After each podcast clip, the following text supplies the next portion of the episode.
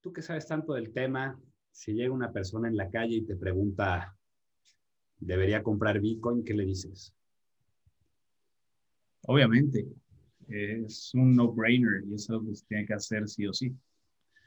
Pero la gente, la gente todavía no sabe ni siquiera lo que es, creo, ¿no? O sea, creo que, o sea, yo también creo que es algo que debería ser muy adoptado, pero como no es de nadie, creo que lo que se está haciendo mal es la comunicación, porque al no ser de nadie todos hablan, pero nadie, nadie sabe bien. O sea, sí, definitivamente creo, creo que ha crecido mucho el tema de eh, el tema de, más que nada, como, como ese, esa fama para poder invertir y para poder ganar dinero rápido, ¿no? Eso es lo que más ha llamado la atención y si tú te fijas, muchos de los que hablan de eso, lo primero que te dicen es que es que con Bitcoin te puedes volver rico, pero creo que va más allá y creo que lo más importante, como lo dices en, temas de adopción, antes de la adopción debe de llegar la comprensión, ¿no? Y creo que la clase debe entender qué es Bitcoin o qué es en general eh, una criptomoneda y, y, cómo, cómo, esto puede revolucionar completamente eh, pues nuestras vidas. Y no solo cripto, o sea, en general la tecnología de blockchain que, puede ser aplicado para muchas otras cosas, este, eh, puede, puede revolucionar el mundo por completo. Y yo creo que, que estos son los primeros, pues ahora sí que los primeros días de esta nueva forma de, de Claro, ahora yo creo que en general la gente como que no lo, no lo entiende bien porque creo que el concepto del dinero te lo explican bien como en el sistema educativo muy tarde, ¿no? O sea, como eh, la parte técnica, digamos, de cómo funciona el dinero. De hecho, hay, igual hay carreras o profesiones o incluso en el nivel básico, la gente sale sin saber lo que es, simplemente sabe lo que existe en su vida, súper importante, pero no saben técnicamente lo que es, ¿no? lo que hay detrás, ¿no? Y justo, justo, justo por ahí, ahorita platicaremos de eso, pero hay que entender un poquito, pues, también el origen, ¿no? Del dinero y al final, pues, el dinero fue una solución, digamos, eh, que se inventó para poder hacer el trueque mucho más fácil y para poder estandarizar, digamos, el trueque de, de mercancías, de productos, después de servicios. Este, y bueno, sin duda ha evolucionado mucho, ¿no? Pero inicialmente pues hay que irnos hacia atrás, ¿no? ¿Qué, era el dinero? No había dinero, ¿no? Se intercambiaban cosas de valor similar y había quizás un consenso sobre qué valía qué, ¿no? En el mercado. Entonces tú dices, oye, traigo tantos granos de tal cosa, de cacao, por ejemplo, y lo cambio por tantos, eh, no sé, pues... Eh, sí, lo que sea. O sea, lo que sea que, pero al final del día tenías que llevar algo, ¿no? O sea, yo quiero arroz, entonces, a ver, aquí está el arroz y ten, me llevo esto. ¿No? Entonces, bueno, eso fue evolucionando porque pues era imposible ir manejando eso y pues después se empezaron a acuñar las monedas, ¿no? Y, pues bueno, era natural que se iban a acuñar las monedas eh, con, con, algo que fuera difícil de replicar para que literal desde el principio no existiese este, pues la piratería, porque seguramente se, se, intentó hacer. Y entonces, bueno, ¿qué, ¿qué, hay más ideal para eso que algo que es escaso? Y en este caso, bueno, todos los metales preciosos justamente esos son, ¿no? Entonces, lo más natural es que el oro, la plata, se empezaron a utilizar como, como los metales para acuñar estas monedas.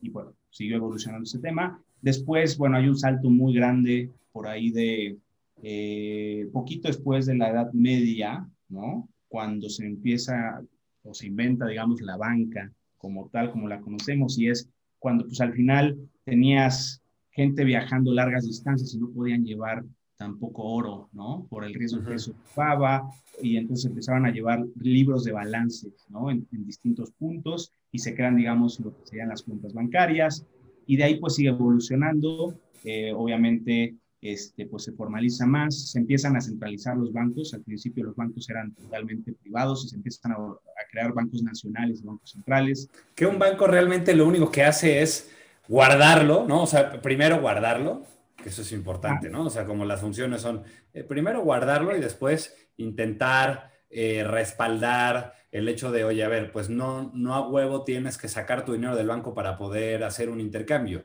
si quieres, yo valido, yo valido que, se pueda hacer. creo, que el, caso de uso número uno de cualquier banco siempre fue y siempre inicia con guardar, ¿no? O sea, y ahorita que traemos el tema puedes ver que un wallet, digamos, guarda dinero, ¿no? Ya sobre eso se pueden construir otros eh, productos, llamémosle así, modernamente, o otras aplicaciones, otras cosas, pero pues inicialmente era resguardar tu dinero en un lugar un poco más seguro que literalmente pues en tu casa, ¿no? Este, después de eso se empieza pues con, con, otras cosas como el crédito y demás, y bueno, empieza a evolucionar, pero algo importante y antes de irnos hacia allá es el tema de pues en qué estaba respaldado el dinero y como te decía, pues estaba respaldado en, en metales preciosos, en metales escasos, en algo que tenía valor para, para la sociedad. Sin embargo, pues eventualmente eso fue variable. Y de hecho, de hecho déjame enseñarte por allá, aprovechando que estoy aquí en mi departamento. Yo soy muy fan, de hecho, del dinero, te, tengo que confesar. Tengo una colección de billetes. ¿Eres muy fan del dinero? O sea, bueno, del papel moneda, digámoslo así. Entonces tengo aquí mi colección, ¿no? Creo que estás en mute. De billetes. Pues aquí tengo billetes, pues todos los billetes, casi todos los billetes de México que ha habido, los que emite la American Bank Company. ¿Eh? ¿No me escuchó o sí? ¿Sale todo? Ahora, ya, perdón. ¿Escuchas? Sí, ahora ya. Bueno, tenemos pues billetes de varias épocas, ¿no? De varias, eh, varios países, pero algo importante ahí, déjame buscar dónde están los dólares, es que si tú te fijas en un billete de dólar de hace algunos años, déjame ver si tengo alguno por aquí, justamente hay una leyenda que viene hasta abajo de los dólares que dice básicamente que es un, como un contrato y que se pagará la cantidad de un dólar en, en valor de oro o una cosa por el estilo al portador de ese billete. Por ejemplo, o de plata, perdón. Tenemos este dólar, que este dólar es de 1957. Y ahí dice, donde dice, abajo de, de, de Washington dice one dollar, y en letras chiquitas aquí dice, eh, in silver payable to the bearer on demand. Entonces tú puedes, o sea, técnicamente tú puedes llegar, ¿no? es un cheque al portador que vale un dólar. Que vale un dólar en plata, ¿no? Entonces, bueno, y si te das cuenta, esto fue evolucionando y después llegó la, o sea, quitaron la paridad, ¿no? del tesoro de los Estados Unidos con los metales. Y tú, tú ves un dólar, este es del 2013, por ejemplo, ahorita ya solamente dice un dólar, ¿no? Entonces, así, así es como ha ido evolucionando. Entonces, a ver, ¿Qué pasó? ¿no? De repente, pues el, el, el dólar dejó de estar respaldado en, en oro, ¿no? Em, Eso siempre fue algo muy polémico, ¿no? Se suponía que todo el oro, o sea, que todo el dinero estaba respaldado en, en, la famosa Reserva Federal de Estados Unidos, ¿no? Exacto. Y de hecho fue por ahí del 70 y algo, creo que fue en el 72, 71, creo que en el 71 cuando se quita lo que es el patrón oro y se deja de estar respaldado y entonces pues dices, bueno, ¿y ahora qué vale? Y entonces empieza a valer, eh, pues, a ver, empieza a valer ya no el equivalente a una moneda específica, sino a la confianza en la institución que lo emite, ¿no? Y también, ¿por qué, ¿por qué pasa esto? Pues porque al final la realidad es que de repente tienes que emitir o tienes que tener más dólares de los que existen en, en, este, en circulación, ¿no? Y esto pasa porque existe el crédito, ¿no? Entonces, de repente, tú tienes 100 dólares que depositas en el banco, el banco no necesariamente eh, guarda tus 100 dólares físicos ahí, lo guarda en balance y luego puede prestar esos 100 dólares a otra persona. Entonces, hay 100 dólares en tu cuenta, pero también 100 dólares en las manos de otra persona. Y entonces, en ese momento ya no tienes 200 dólares eh, de plata, de oro, de lo que sea, para poder eh, respaldar ese dinero. Entonces, se quita este patrón oro y pues bueno, eh, de hecho cambia radicalmente la economía y de ahí pues ya, ya se, ahora sí que ya se mantiene el valor del, del, oro con base en la confianza de la gente. Y básicamente, ahora sí tocando un poquito el tema de, de Bitcoin, eh, una de las, pues ahora sí que de los discursos, de las premisas principales sobre, eh, sobre Bitcoin, pues es que es algo en lo que tú puedes confiar eh, pues, ciegamente, ¿no? Eh, claro, porque ¿cuál es el, tema de los bancos? O sea, yo creo que el beneficio está muy claro, pero ¿cuál es la parte negativa de los bancos, digamos? Y que además ha sido muy evidente últimos 20 años, por ejemplo. A ver, el, beneficio es muy claro, ¿no? O sea, te facilitan la vida, no tienes que guardar tu dinero físicamente y demás, pero pues al final mantienen tu balance sin que tú lo tengas que guardar. Es un beneficio grande, puede ser transferencias internacionales, también es un beneficio, o bueno, internacionales o en otro lugar, o sea, nacionales, pero al final puede ser ahorita, sobre todo digitales, sin mayor problema. Eh, pero el principal problema que existe es que ya sea una institución eh, privada o pública, pues es algo que está centralizado, ¿no? Y entonces, ¿quién guarda o quién tiene ese balance eh, en sus libros? Pues ellos. Y si mañana alguien de mala fe, digamos, te quiere cobrar a la China algo, por ejemplo, ¿no? Y te dice, oye, tú tienes 100 dólares, pero ¿sabes qué?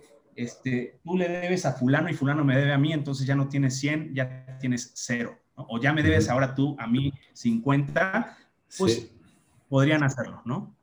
Entonces, no, es algo que pasa en la vida de las gente, o sea, de las personas, ¿estás de acuerdo? O sea, hay gente a la que le pasa a veces, oye, el banco me hizo un cargo de repente porque firmé un papel y esas son como ese tipo de cosas que dices, pero pues yo tengo mi dinero ahí, así que ¿qué hago? Pues me chingo, ¿no? Un poco. Claro.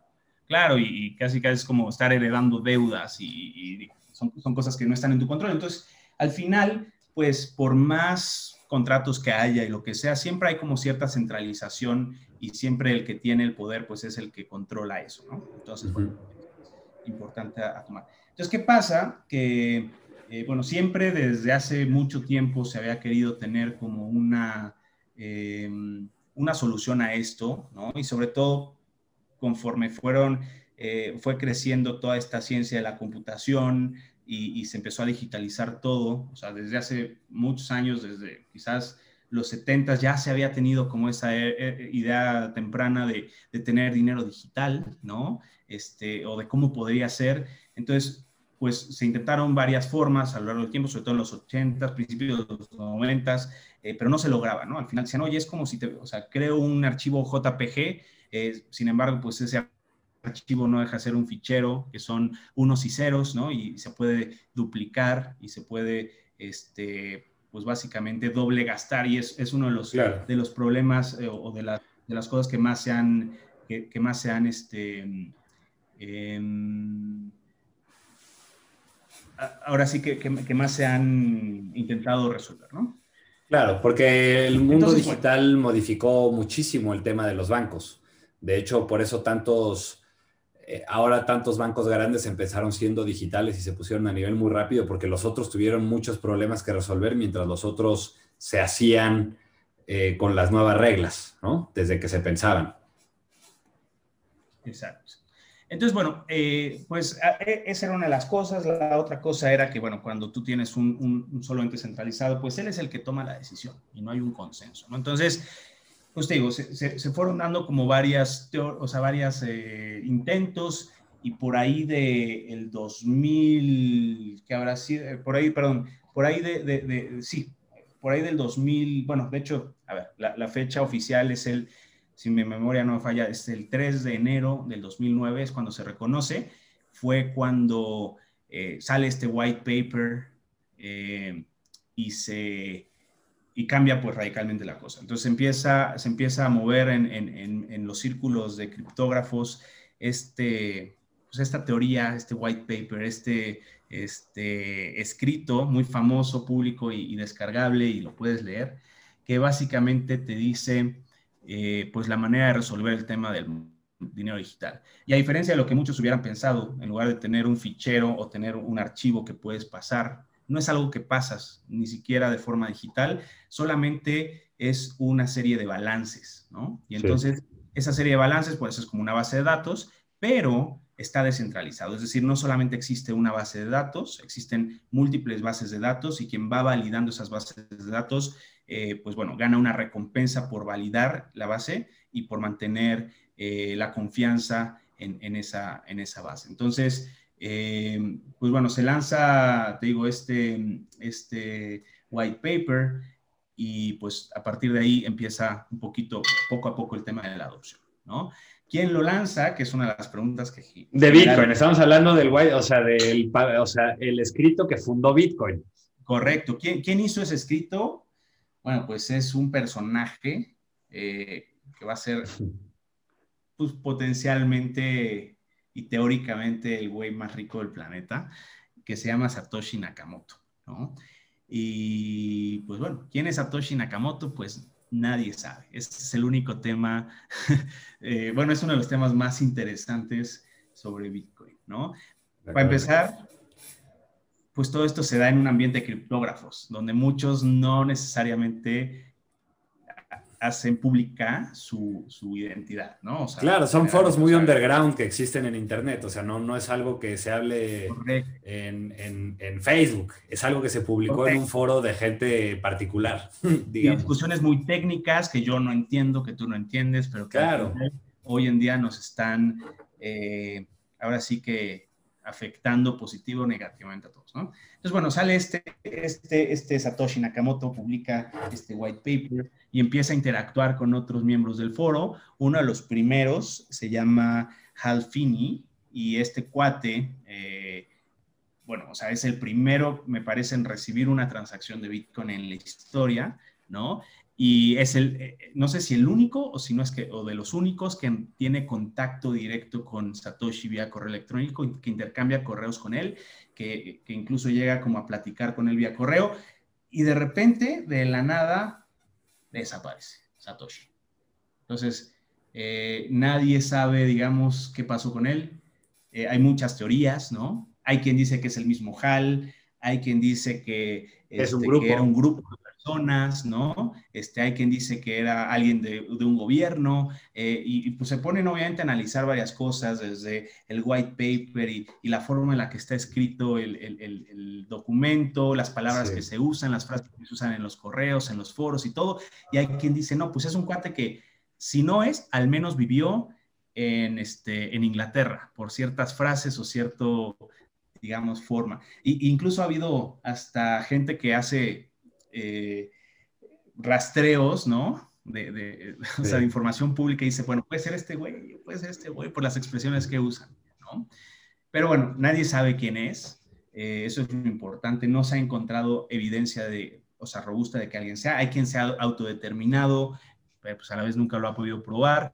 Hay una serie en Netflix que se llama Explained y hay un capítulo dentro de Explained que se llama, creo que, eh, Cryptocurrency, que te sale todo, o sea, todo el hype que hubo en su momento sobre, porque cuando fue todo esto de Satoshi Nakamoto y el paper y tal, Bitcoin, o sea, ganó algo de vuelo, ¿no? Fue como los primeros pasos de Bitcoin fueron eh, por X razón y todo el mundo se preguntó, bueno, ¿y de quién es esto? No, pues resulta que es de nadie. No, ya, pero bueno, o sea, ok, descentralizado, pero ¿quién lo hizo? No, pues no sabemos. Ah, bueno, entonces, a ver, qué interesante. Te, juro que esa es una de las primeras cosas que en lo personal, por ejemplo, a mí eh, me causó ruido, ¿no? Y yo los primeros, quizás el primer año o los primeros meses que supe de Bitcoin, no metí nada y no, no invertí por nada. Supuesto, por supuesto, es que ahí es una pirámide, ¿no? Y pues va a explotar y todo. Por cierto, o sea, no hay ninguna recomendación de inversión, ¿no? O sea, al final cada quien toma sus decisiones y, y, es como en las apuestas o es como en el casino. O sea, cuando tú vas e inviertes, es una inversión, pues tú estás dispuesto a perder eso. Porque pues es como en la vida, en realidad. O sea, cualquier cosa, o sea, cualquier cosa en la que tengas que confiar implica tener que confiar, implica que lo único que tiene, o sea, bueno, más bien, digamos, la, la, ventaja que tiene Bitcoin es que respecto a las alternativas que hoy existen, parece que es donde puedes depositar más confianza a día de hoy. Ah, bueno, entonces, bueno, ahorita hablamos un poquito de cómo nació y todo, pero hablando un poco más de, de, qué es, ¿no? Y de, y de, cómo funciona, bueno, pues decíamos que, que tú haces una transacción y cuando haces una transacción, esa transacción se manda a la red, ¿no? y existe este grupo que ahora es muy grande de lo que se le llaman mineros, que son los validadores, que empiezan a competir, ¿no? A través de, un, este, eh, bueno, empiezan a competir a través de lo que le llaman de, la fuerza bruta para resolver un algoritmo o para resolver, digamos, sí, un problema. Para dar con un, un, acertijo. Un acertijo, digamos. Digamos que son acertijos numéricos muy complicados y lo que hacen los mineros es que tienen computadoras muy potentes para intentar ganar el acertijo antes que las otras computadoras. Es correcto. Entonces hay... hay, hay Ahora, ¿por qué existe el acertijo para validar transacciones? O sea, yo quiero mandarte, imagínate que yo creo Bitcoin y entonces tú tienes la base de datos en ceros igual que yo. Yo tengo un balance de 10. ¿Por qué se necesita esa validación con el acertijo para, para eso? Hay, varios motivos, pero bueno, de entrada, el, el, mecanismo de validación que utiliza Bitcoin se llama Proof of Work, como prueba de trabajo. Y eso demuestra que tú realmente pusiste a trabajar, eh, digamos, eh, tu capacidad instalada para llegar a la solución. Por el otro lado, una de las cosas o una de las cosas importantes ahí es que cada vez ese acertijo es más complicado. ¿no? O sea, si fuera, si tuviera la misma complejidad, ¿no? Como cada vez hay más mineros, cada vez se resolvería más rápido. Claro. Entonces, empieza a incrementarse, digamos, el, el, el, este, la complejidad. Bueno, en realidad, a ver, en realidad no es, no es tan así, pero, pero o sea, en realidad, más bien, voy a corregir, eh, tú, tú llegar a una solución no puedes hacerlo de otra forma más que probando muchas eh, soluciones. O sea, no hay como una llave, no hay una fórmula para llegar, más bien tienes que probar a ver si uno es la contraseña, si no, entonces dos, si no, entonces tres, si no, entonces cuatro, si no, entonces cinco, ¿no? Y entonces, si no es esa, pues entonces otra. Entonces, ¿qué pasa? Que tú tienes que llegar y hay una cosa que se le llama, eh, bueno, tú, tú, tú, tienes que llegar a digamos, poner un input y que el algoritmo de hash, el algoritmo de criptación, te dé cierta mm. cadena específica que va cambiando, digamos, en cada una de las transacciones. Eh, digo, es un poco más, técnico. Pero es eh, básicamente eso. O sea, es básicamente una forma de probar, eh, o sea, entre más, y, y, realmente es eso, ¿no? Entre más transacciones has tenido, en principio hay más dinero dentro y tal, y, por un tema de, ir protegiéndote o ir protegiendo la información de oh. todo, se va, esa es como la razón. Y el símil de esto a la vida real o a lo que había antes es ese tema de escasez, ¿no? De, oye, a ver, pues si, si va a ser oro, pues igual al principio hay poca gente que guarda oro, pero cuando todos empiezan a gastar eh, en oro para, para, tener y para intercambiar, pues el oro tiene, o sea, es más difícil conseguirlo. Ese es como el primer principio del tema, ¿no? Claro, y, bueno, eh, tomando un poquito el tema, entonces, eh, están estos validadores, cuando validan, ellos ganan cierta cantidad de Bitcoin que, que se va, digamos, premiando, ¿no? Eh, cada vez que ellos completan una transacción. Entonces, por ejemplo, ahorita para que veas, estoy checándolo aquí para no, no cagarla, este, el reward que lleva por un bloque, digamos que es por, por cada bloque que se completa, son 6.25 Bitcoin.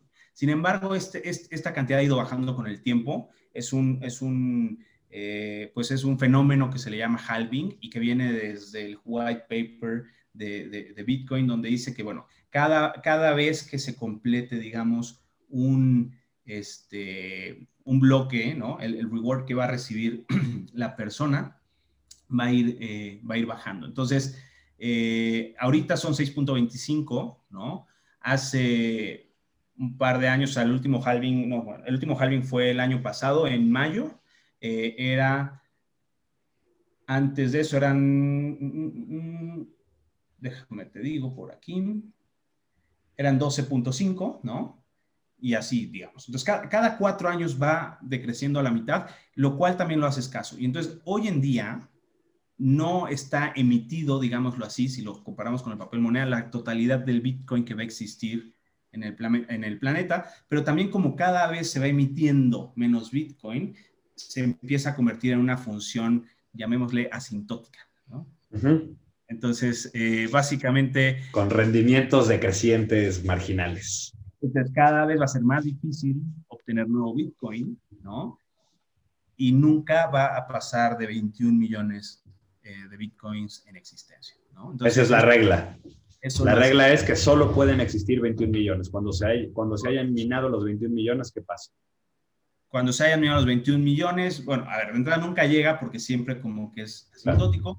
Sin embargo, eh, pues bueno, o sea, va, a haber, o sea, nunca vamos a llegar, me parece que es en 2150, eh, cuando, cuando eso va a pasar. Y después, bueno, puedes hablar de, de, pagar fees de alguna otra forma, ¿no? Este, puedes, puedes hablar de... de no, simplemente ah, es un activo, eh, pues también puede ser que se convierta en un activo perfectamente cada transacción, cada transacción que haces, perdón, también eh, pues paga un fee, ¿no? Entonces al final se va a quedar, se va a quedar con ese fee, digamos, nativo eh, por el hecho de, de, estarlo ahí trabajando, ¿no? Entonces y eso pues, asegura que siempre habrá gente trabajando detrás, a pesar de que no, no es de nadie. El que decide minar Bitcoin es porque tiene un beneficio, que ese es, es, el trabajo del banco. Alguien tiene que ser el trabajo del banco. ¿Quién lo hace? Pues lo, lo hacen los que quieren, el que quiera. El que quiera, ¿no? No es barato. O sea, cada maquinita cuesta una lana, te consume mucha electricidad. Hay lugares donde no te es rentable por las tarifas eléctricas. Hay lugares donde es muy rentable, por ejemplo, este, en Siberia, ¿no? Existen personas que tienen eh, warehouses, tienen este, almacenes completos y llenos y hay facilities completas eh, llenas de, máquinas de minar. Eh, Eso es bien interesante, fíjate, porque hay gente que dice, no, pues es que a ver, es muy complicado confiar en algo que no sabes de dónde vino. Y dices, claro, pero cuando te pones a pensar en el cómo, en el cómo funciona, la confianza que te la da, que alguien para poder minar, o sea, para poder hacer el proceso de manera correcta, necesita consumir una cantidad absurda de energía. Son computadoras muy grandes, o sea, no, es una computadora que podría caber en una casa, muchas veces ni siquiera podría caber en un edificio, son computadoras de un tamaño extremo. Claro, entonces, justo, también otra cosa, perdón, te, voy a interrumpir, para que la gente igual no se asuste, al final se pueden crear como pools de minería, ¿no? Donde tú pones tu maquinita, ¿no? A participar y tal vez hay otras 10 mil personas con sus maquinitas, alguna le pega, ¿no? Y entonces es como que se distribuye, ¿no? claro. Sí, sí, pero se necesita una capacidad, o sea, se necesita una cantidad de energía, independientemente de que esté todo en el mismo lugar o, o separado, pero mucha energía. Entonces, para poder romper el sistema, independientemente de que, de que lo quiera hacer la persona que lo ha inventado, necesitaría simplemente, o sea, si fuera posible, necesitaría una cantidad absurda de energía, eh, que, ¿sabes? Y eso creo que es lo que tiene que entender la gente que da confianza. La confianza aquí es que los límites que se le pusieron a este, a este tipo de cambio, por decir, o a esta divisa, son límites que técnicamente son muy complicados de alcanzar. Un banco necesitas una persona corrupta para poder romperlo. Para que te des una idea, y de hecho eso que dices tiene un, tiene un nombre, ¿no? Y, por ahí dicen, a ver, al final, nuevamente, no hay una fórmula para resolver estos problemas, entonces no es como que tú vas a poder resolverlo más rápido que otro, salvo con, em, ahora sí que, que, force brute, ¿no? Fuerza, eh, perdón, brute force, ¿no? Fuerza bruta. Entonces, al final, eh, probabilísticamente, para que tú pudieses tener ventaja sobre cualquier otra persona, tú deberías de tener al menos 51% de las máquinas, digamos, minando a nivel global al mismo tiempo funcionando.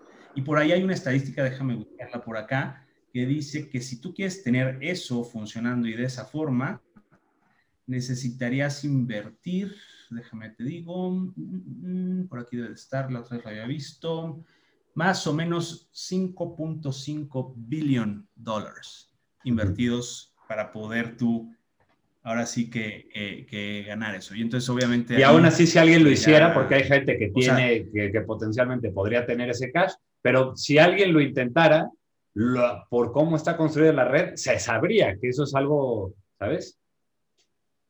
Exacto, exacto. No, y, y sí, exacto. Y además es una inversión que pocos tienen, o sea, sí, hay gente que lo tiene, pero pocos tienen como una sola interés, digamos, la posibilidad. Claro. algo, bien, algo interesante también es que es privado, eh, pero, o sea, es privado porque no cada, digamos que cada wallet o cada, cada persona que ha hecho una transacción en la red tiene un identificador y ese identificador es privado, no está ligado a tu celular, no está ligado a tu correo, no está ligado a absolutamente nada pero sí puedes saber, en función de cómo se crearon las cuentas en orden cronológica, quién tiene más. Entonces dices, bueno, no se sabe quién es Satoshi Nakamoto. Pues no, pero sí podríamos saber, cualquiera podría consultarlo en este momento, cuántas Bitcoin tiene esa cuenta. Y esa es un poco como la, la maravilla del tema, ¿no? Que puedas, o sea, qué, qué mejor que... no existe una sola cuenta que se le atribuye a Satoshi, es una serie de cuentas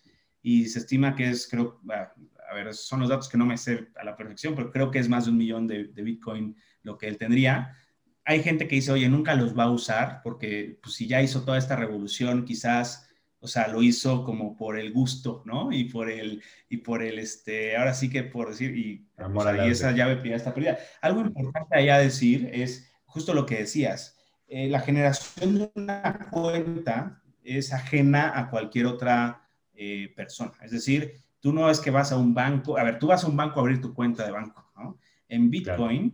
Eh, o en, en los blockchains como Bitcoin, tú generas tu, tu, tu, wallet, tu llave privada. Básicamente, imagínate como si fuera el correo, poco, tu, tu, usuario y tu contraseña. Y se genera, o sea, con base siempre en un factor aleatorio, ¿no? Puede ser a veces el timestamp o, la hora de tu celular combinado con una X, Y o Z.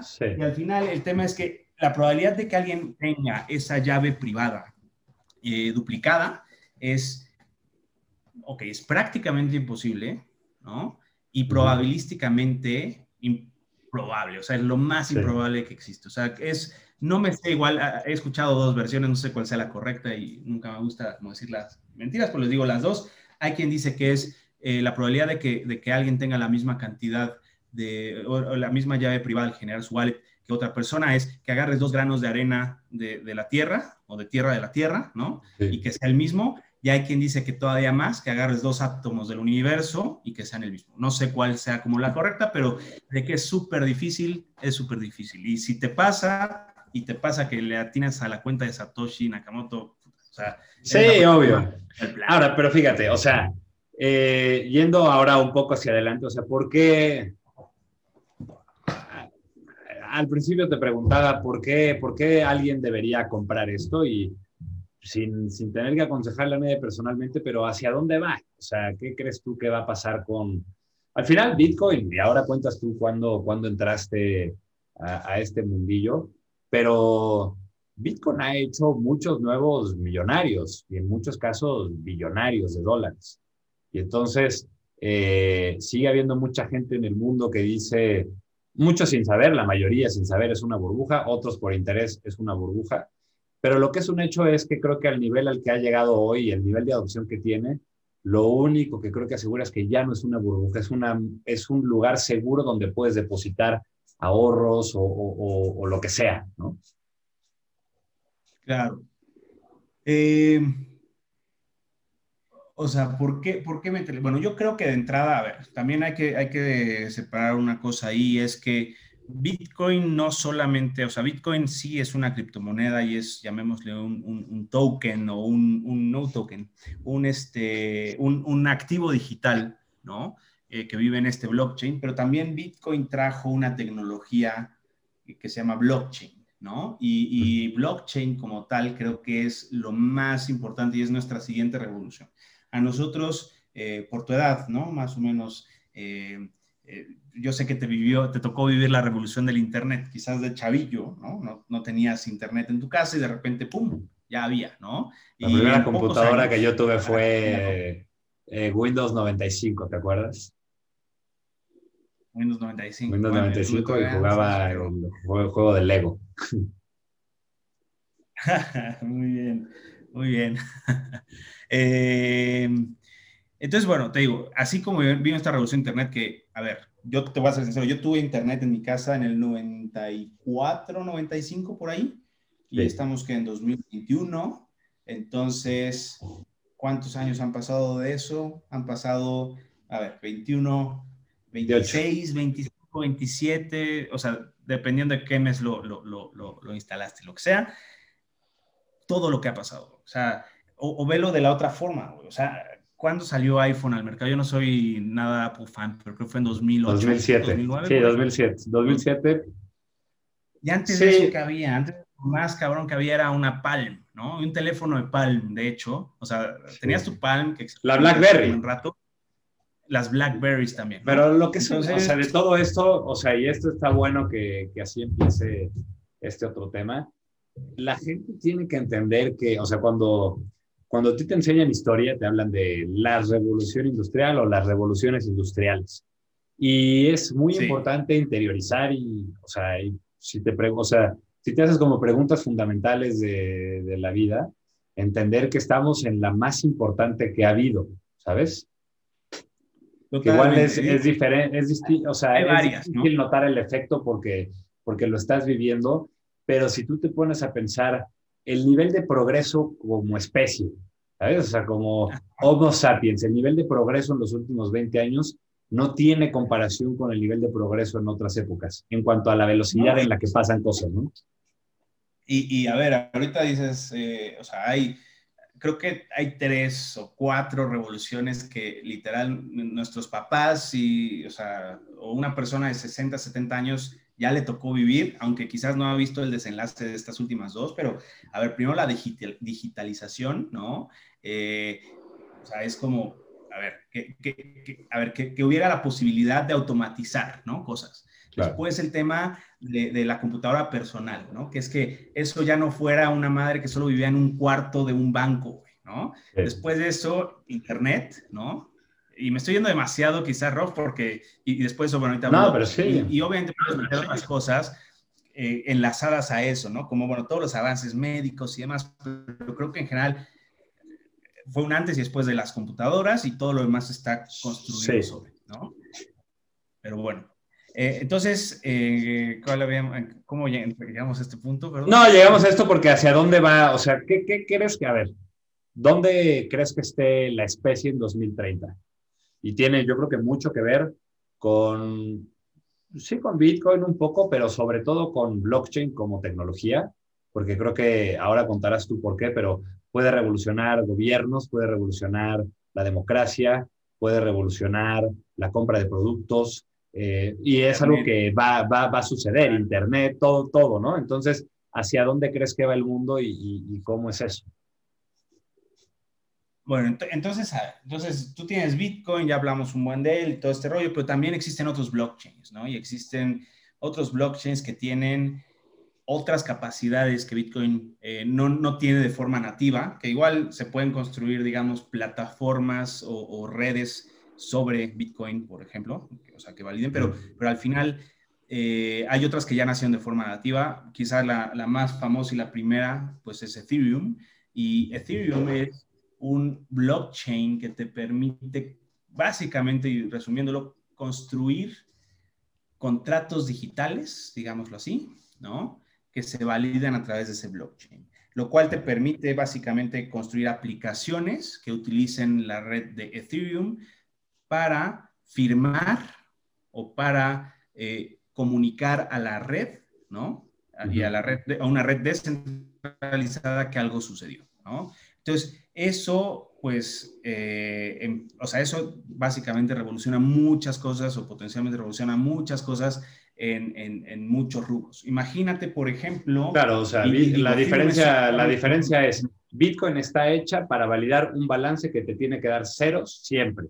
Y esta es una aplicación. Bueno, no es una aplicación. Este es un sistema que usa la misma tecnología de validación de ese balance, pero para validar muchos datos al mismo tiempo, ya no solamente una sí, Usa, de hecho, usa otro, bueno, eh, hay, hay, otros algoritmos de, de, de, o sea, no, no, solamente es el proof of work, también hay proof of stake, y ahí Ethereum ha estado de que, bueno, eh, migrando, pero, pero el tema es... Eh, el tema es que, básicamente tienes otras capacidades, ¿no? Que no te da Bitcoin de forma nativa y que te permite construir aplicaciones. Y no es el único network o la única red que te permite hacer eso. Existen muchas otras y cada vez salen más y algunas salen pues, revolucionando o mejorando muchas cosas que Bitcoin no tenía, que, que Ethereum no tenía.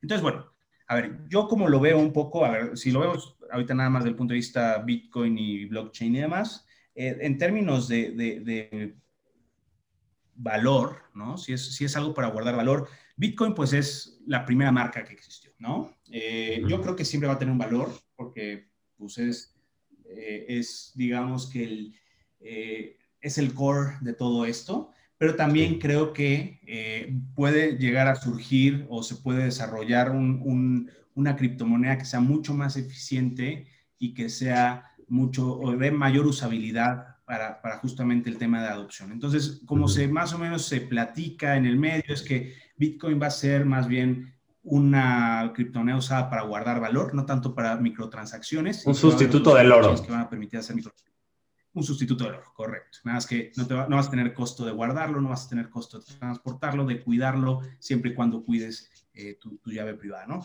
Y por el otro lado están estos otros blockchains que, que, al final permiten construir aplicaciones, se llaman dApps o Decentralized Applications, que te permiten construir aplicaciones que al final eh, utilizan, eh, pues, digamos que los tokens de estas, de estas o bueno, estas aplicaciones pueden tener tokens y, entonces utilizan el balance en estos blockchains para poder efectuar o, hacer transacciones y, que, pagar los fees que validan eh, estas transacciones o estos contratos. Entonces, imagínate, regresemos un poquito, imagínate, eh, bueno, platicábamos que entonces generalmente, bueno, un blockchain como tal es, a ver, es transparente, puede ser, o sea, generalmente es público, ¿no? Uno, uno que sería de gran utilidad eh, público, eh, es inalienable, es decir, no se puede modificar, ¿no? Y más con el tiempo, entre más tiempo pase por la forma en cómo se validan los hashes, no puedes regresarte y validar, porque tendrías, o sea, igual, nuevamente es,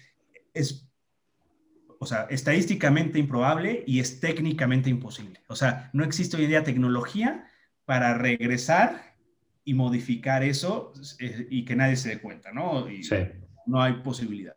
Entonces, eh, imagínate un blockchain, o sea, eh, es transparente, es rápido, es barato, es este, inalienable, es eh, inhackeable, ¿no?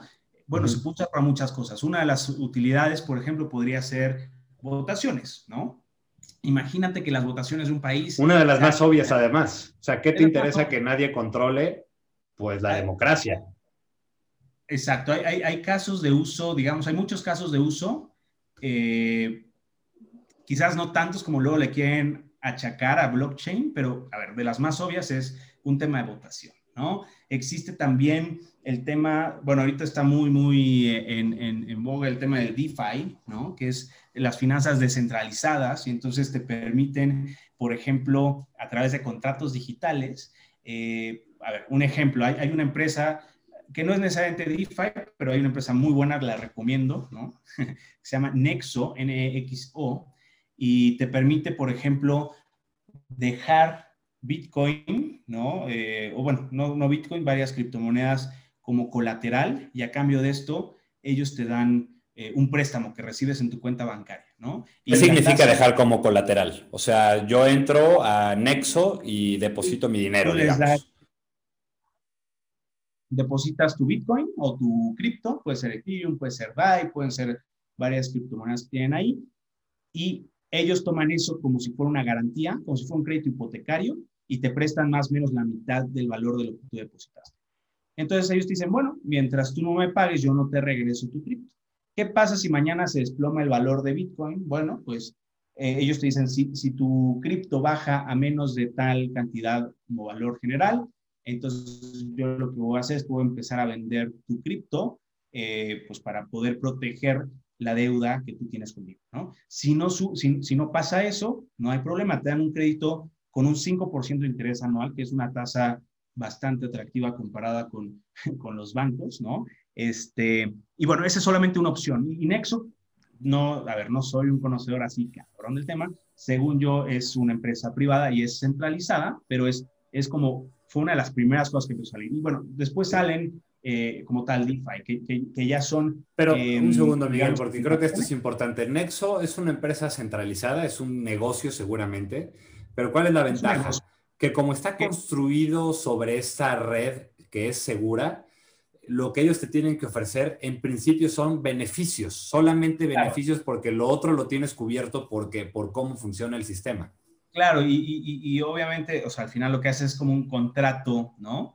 o sea, es, es, es, un contrato, un smart contract con ellos, ¿no? Donde ellos holdean tu, tu cripto y, dicen, bueno, mientras no baje, no hay pedo, ¿no? De hecho, no sé cuántos empleados tenga, sería interesante investigar, a ver, déjame ver por ahí, pero deben de ser máximo 20 empleados. O sea, eh, vamos a ver aquí, a ver si hay, pero no sé específicamente cuántos tenga, pero sí sé que son súper pocos empleados. Por ahí había eh, leído algo sobre, sobre eso y la cantidad de, de fondos que han movido es impresionante. Entonces, bueno, DeFi como tal es como la evolución de esto. Y entonces ahí es completamente descentralizado, allá no existe un nexo que genera dinero eh, y también se hace a través de básicamente ir dejando eh, colaterales y es un tema completamente para, para, otro, para otra plática que algún día si quieres podemos tener, te puedo recomendar a alguien experto en el tema.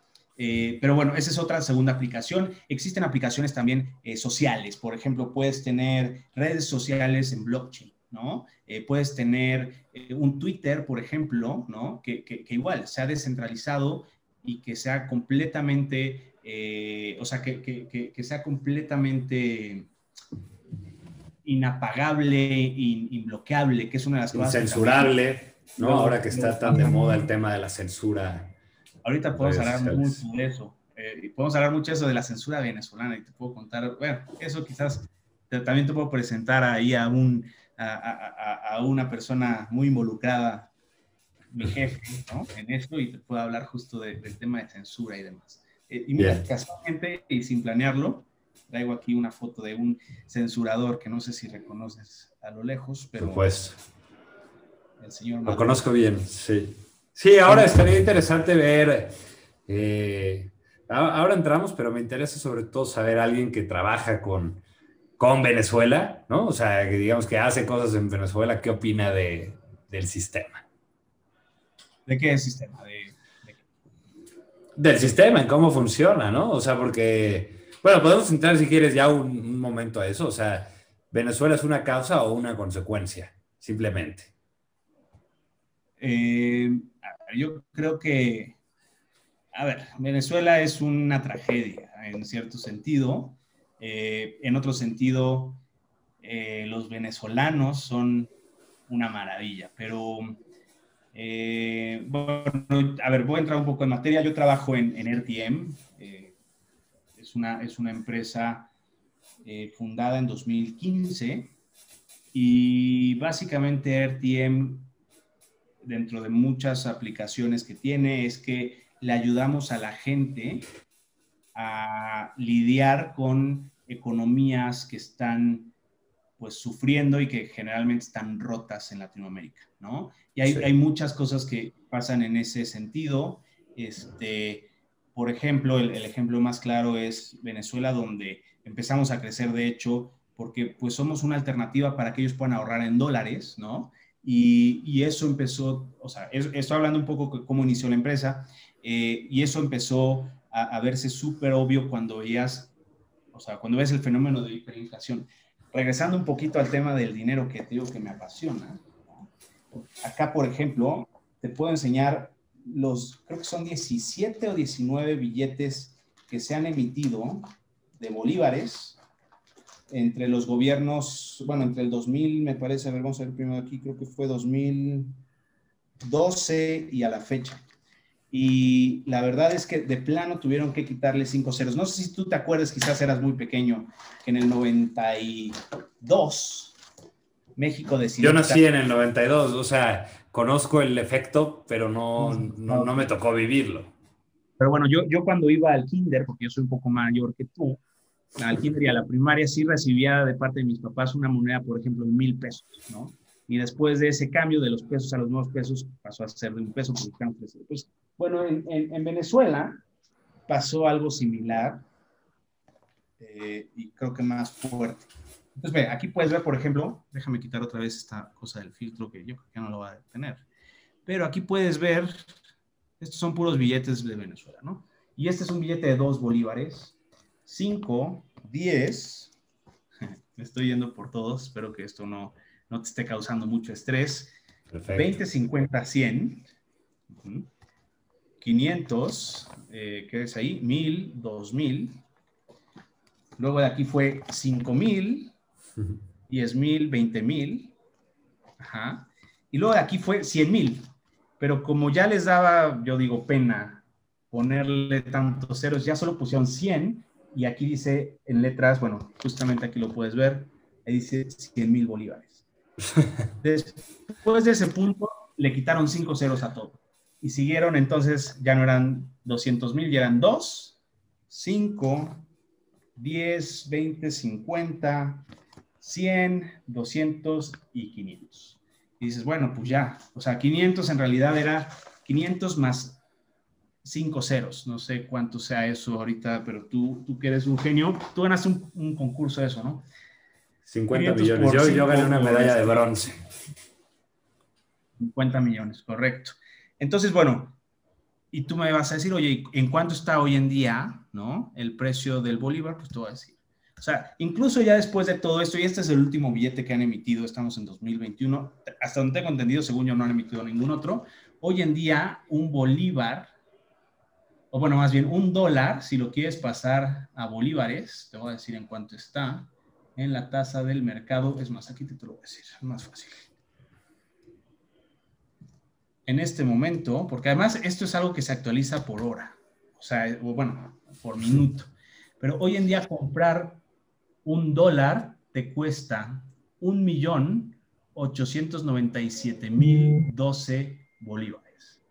De o sea, 200 mil de los primeros boletitos. o sea, 200 mil de los primeros billetitos para comprar un dólar. a ver, de estos, ¿cuánto sería? A ver, es un millón ochocientos noventa y siete mil, vamos a ver, no, pero el primero, primero sacaste uno de cinco, ¿no? O sea, del primer billete que sacaste habría que tener 200, Sí, 200 mil de esos primeros billetes para poder comprar un dólar.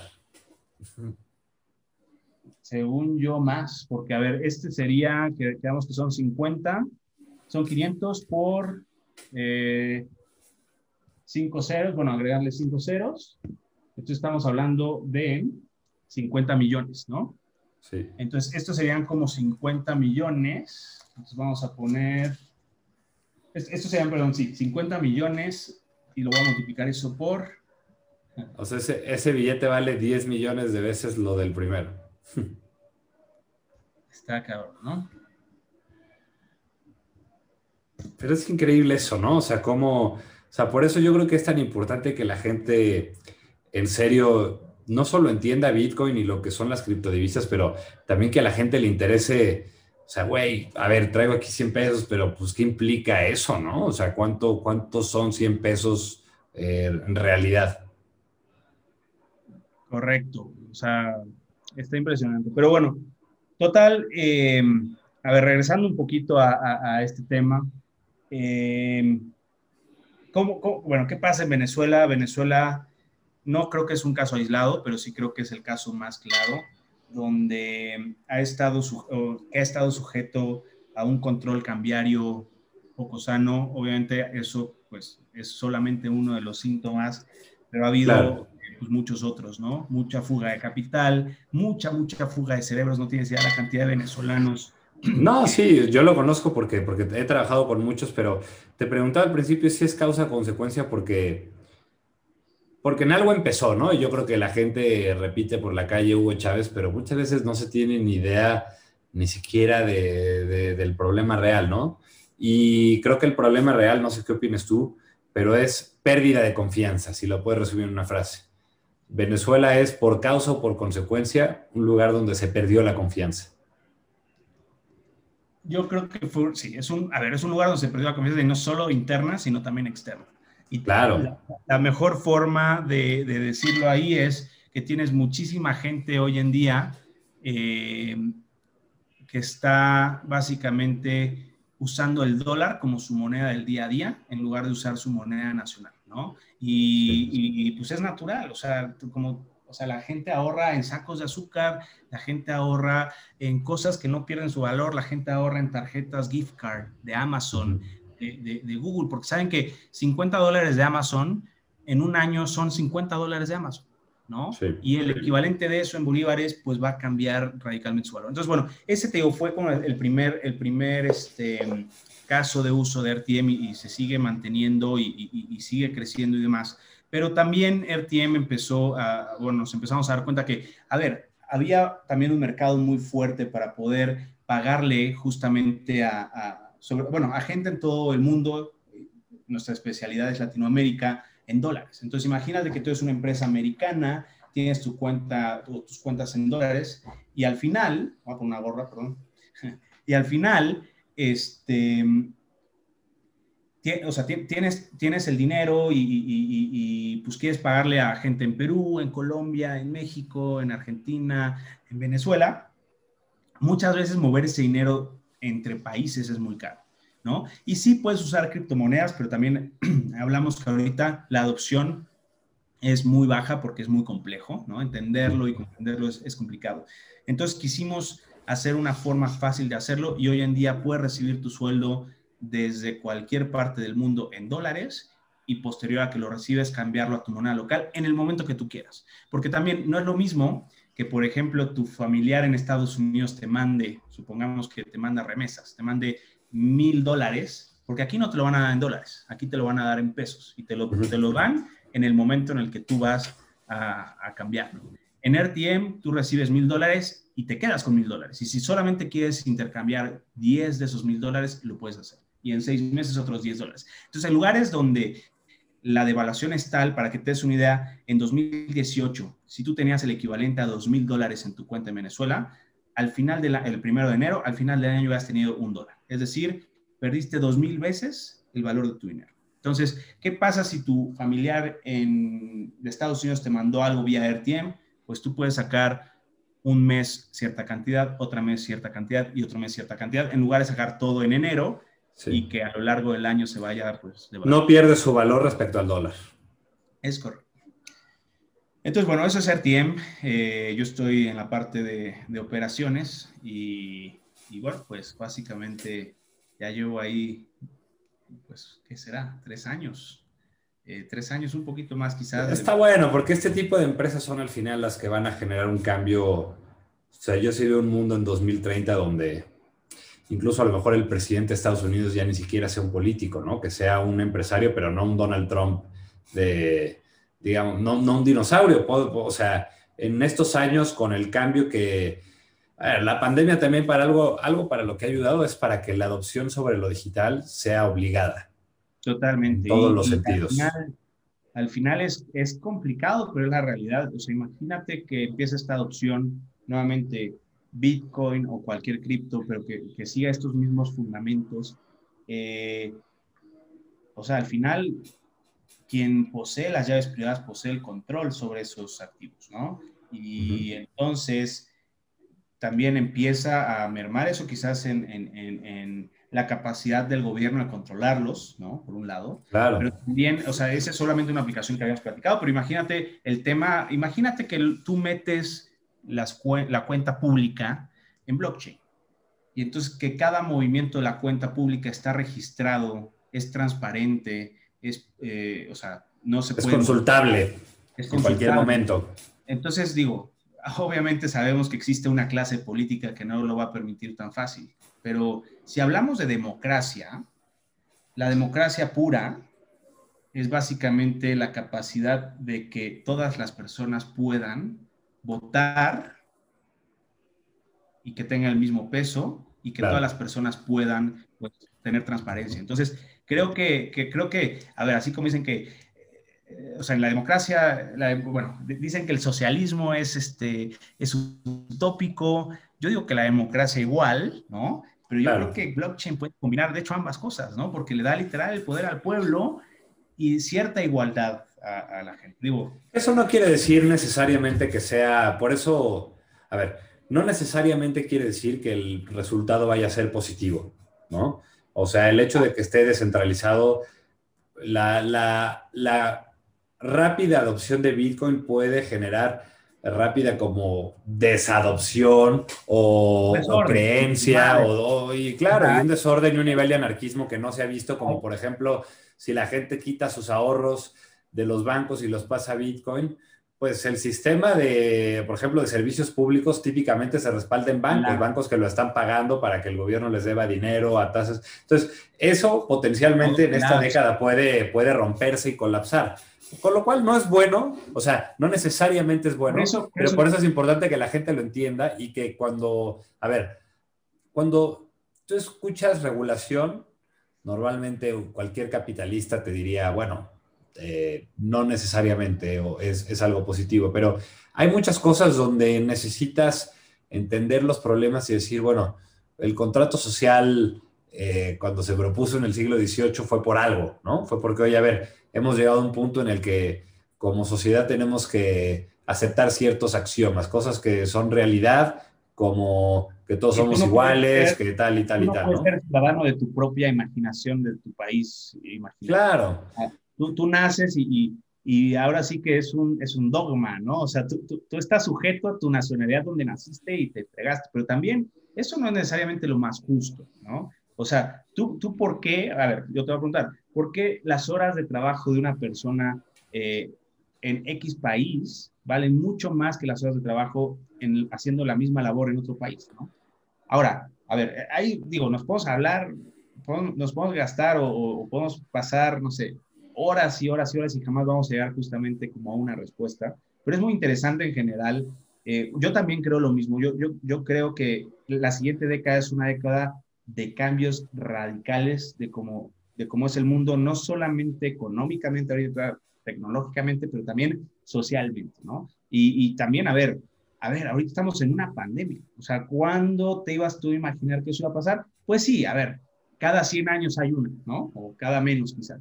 Pero pues uno como que decía, no, pues ya hay computadoras, o sea, ¿cuándo va a haber pandemias? Pero seguramente se expandió mucho más rápido por la globalización, seguro se expandió más rápido porque pues alguien de China podía llegar en 24, 48 horas casi a cualquier parte del mundo, ¿no? Entonces... No solo eso, sino si lo piensas, o sea, a ver, eh, evidentemente los contagios fueron mucho más rápidos. La última epidemia del mundo occidental, ¿no? digamos, fue eh, la, porcina, ¿no? El swine flu en 2009 que tocó un poco en México. La, última pandemia. Global, no, pero digo el mundo occidental porque estuvo también el ébola y tal, pero al final no sabemos, a ver, yo digo porque la gente identifique algo, porque yo creo que todos nos acordamos de la cuarentena de 2009. Yo, por ejemplo, me fui a Monterrey con mi familia un mes. Y me salvé de varios exámenes finales y solo me dejaron proyectos finales. Claro, yo también, yo también me fui ahí. Pero, pero, pero hubo una, una pandemia muy fuerte a principios del siglo pasado, que fue lo que le llamaban la gripe española, ¿no? Sí. Y, y que hubo varios millones muertos, pero, pero duró, digo, ahorita podemos buscar acá, eh, duró varios años. Eh, sí, y mató un porcentaje importante de la población del mundo. Pero, pero, o sea, fue del 18 al 20, ¿no? Pero también, bueno, ahí había mucho menos comunicación, había Lo que te quería decir, porque fíjate que, o sea, fue relativo, a ver, la, esta pandemia, a ver, si lo hablamos sí técnicamente, la velocidad de contagio es muy rápida, eh, pero también es muy rápido el efecto impuesto sobre, sobre eso por la sociedad. Eso es mucho más rápido. Por ejemplo, el hecho de, oye, a ver, eh, el tapabocas es importante. Bueno, todo el mundo usa tapabocas. O sea, imagínate, o sea, un evento que genera que todo el mundo tenga el mismo comportamiento. O sea, somos 7 mil millones de personas. otra muy evidente, encerrarnos en tu casa. Justo hoy en la mañana escuché un podcast de alguien que decía, o sea, a ver, alguien hace tres años llega y te dice, todo el mundo va a hacer lockdown dos semanas. ¿Crees que se puede o no? Ah, por supuesto que no, qué pendejada, ¿cómo crees jamás? Eh, pero aquí eran rusos, chinos, gringos, africanos, europeos, nosotros, todo el mundo decidió que dos semanas había que, güey, guárdate porque igual nos morimos todos. Y eso creo que es algo como que va a marcar el, o sea, va a marcar lo que va a suceder en esta, en esta década porque cuando termine, cuando para la sociedad el punto número uno deje de ser eh, morirte por esto, que es cuando la vacuna tenga ya un buen nivel de adopción y se genere esta como... Eh, que, vamos, que, exacto, ¿no? Como el tema este de, rebaño. En ese momento la siguiente importancia va a ser, ok, ¿cómo podemos intentar asegurarnos de que esto no suceda otra vez o que suceda minimizando el riesgo. Y aquí es donde va a venir el nivel fuerte de adopción de todas estas cosas, ¿no? Ahora, nos fue bien, eh, estoy viendo aquí, la pandemia del 18 de la gripe española eh, mató a 50 millones de personas y duró dos años, ¿no? Aquí creo que apenas vamos en 2.5 o una cosa por el estilo este, de millones, pero también justo, a ver, ha, habido varias cosas positivas y varias cosas que sí se puede expandir más rápido porque, a ver, eso es importante. El virus sí se expandió y es contagioso y lo que sea, pero imagínate que fuera hipercontagioso, ¿no? O sea, por globalización, plum, en 48 horas ya está en todos los países, ¿no? O sea, porque al final imagínate que casi, casi por, por estar en el mismo cuarto que otra persona, o sea, ya me estoy yendo más al, cataclismo, zombie, lo que sea, pero eso podría pasar, ¿no? Pero también por el otro lado, a ver, tú podías tener dos pueblos contagiados, ¿no? Desde hace dos meses, y como nadie llevaba las estadísticas, ellos solo pensaban que pues alguien se estaba muriendo de gripe, ¿no? Eh, en la provincia y, de repente pasó a otro país y a otro país y otro país y no había ese cruce de información que hoy en día la tecnología nos permite tener al punto claro. que tienes estadísticas y sabes cuántos muertos hubo hoy en, no sé, Australia, ¿no? Porque hace siete minutos el ministro ya lo publicó y alguien en Twitter ya lo copió, lo pegó y ya lo puso en una base de datos pública, ¿no? Está impresionante. Sí, esos son, a ver, beneficios. La pandemia ha generado varios, varios beneficios. Creo que también, eh, o sea, tú eres una persona que considero que técnicamente es avanzada y esto lo, podría entender bien. El hecho de que se genere, el hecho de que algo que se dice sobre la pandemia pueda tener tanto revuelo en el mundo al mismo tiempo, ha hecho que se atente o que se reduzcan ciertas libertades que no necesariamente está en el contrato social. A ver, tú nunca firmas un contrato social pero por el hecho de existir y por la declaración de los derechos del hombre y por, o sea, por ciertas cosas que, ha pasado, que han pasado en la sociedad en los últimos dos siglos, eh, se asumen ciertas cosas cuando naces, que eres libre, que tienes el mismo derecho del de al lado y tal. Estos últimos meses, te diría 12 meses, han generado un reto a algo tan esencial como eso, como el hecho de decirle a alguien, tú no puedes trabajar, pero él sí y que son, que son cosas que se veían, no se veían ni siquiera en, las guerras, ¿no? O sea... Y, eh, vámonos, vámonos al tema. A ver, aquí, aquí el enemigo de la guerra es un virus. Aquí el enemigo de la guerra no es otro país, no es otro pueblo, ¿no? Aquí es donde realmente, si lo ves fríamente, todos los pueblos son, o sea, todos los países es la humanidad versus el virus, ¿no? Y aún así, la diferencia es radical. Y te voy, te voy, a dar un ejemplo muy puntual.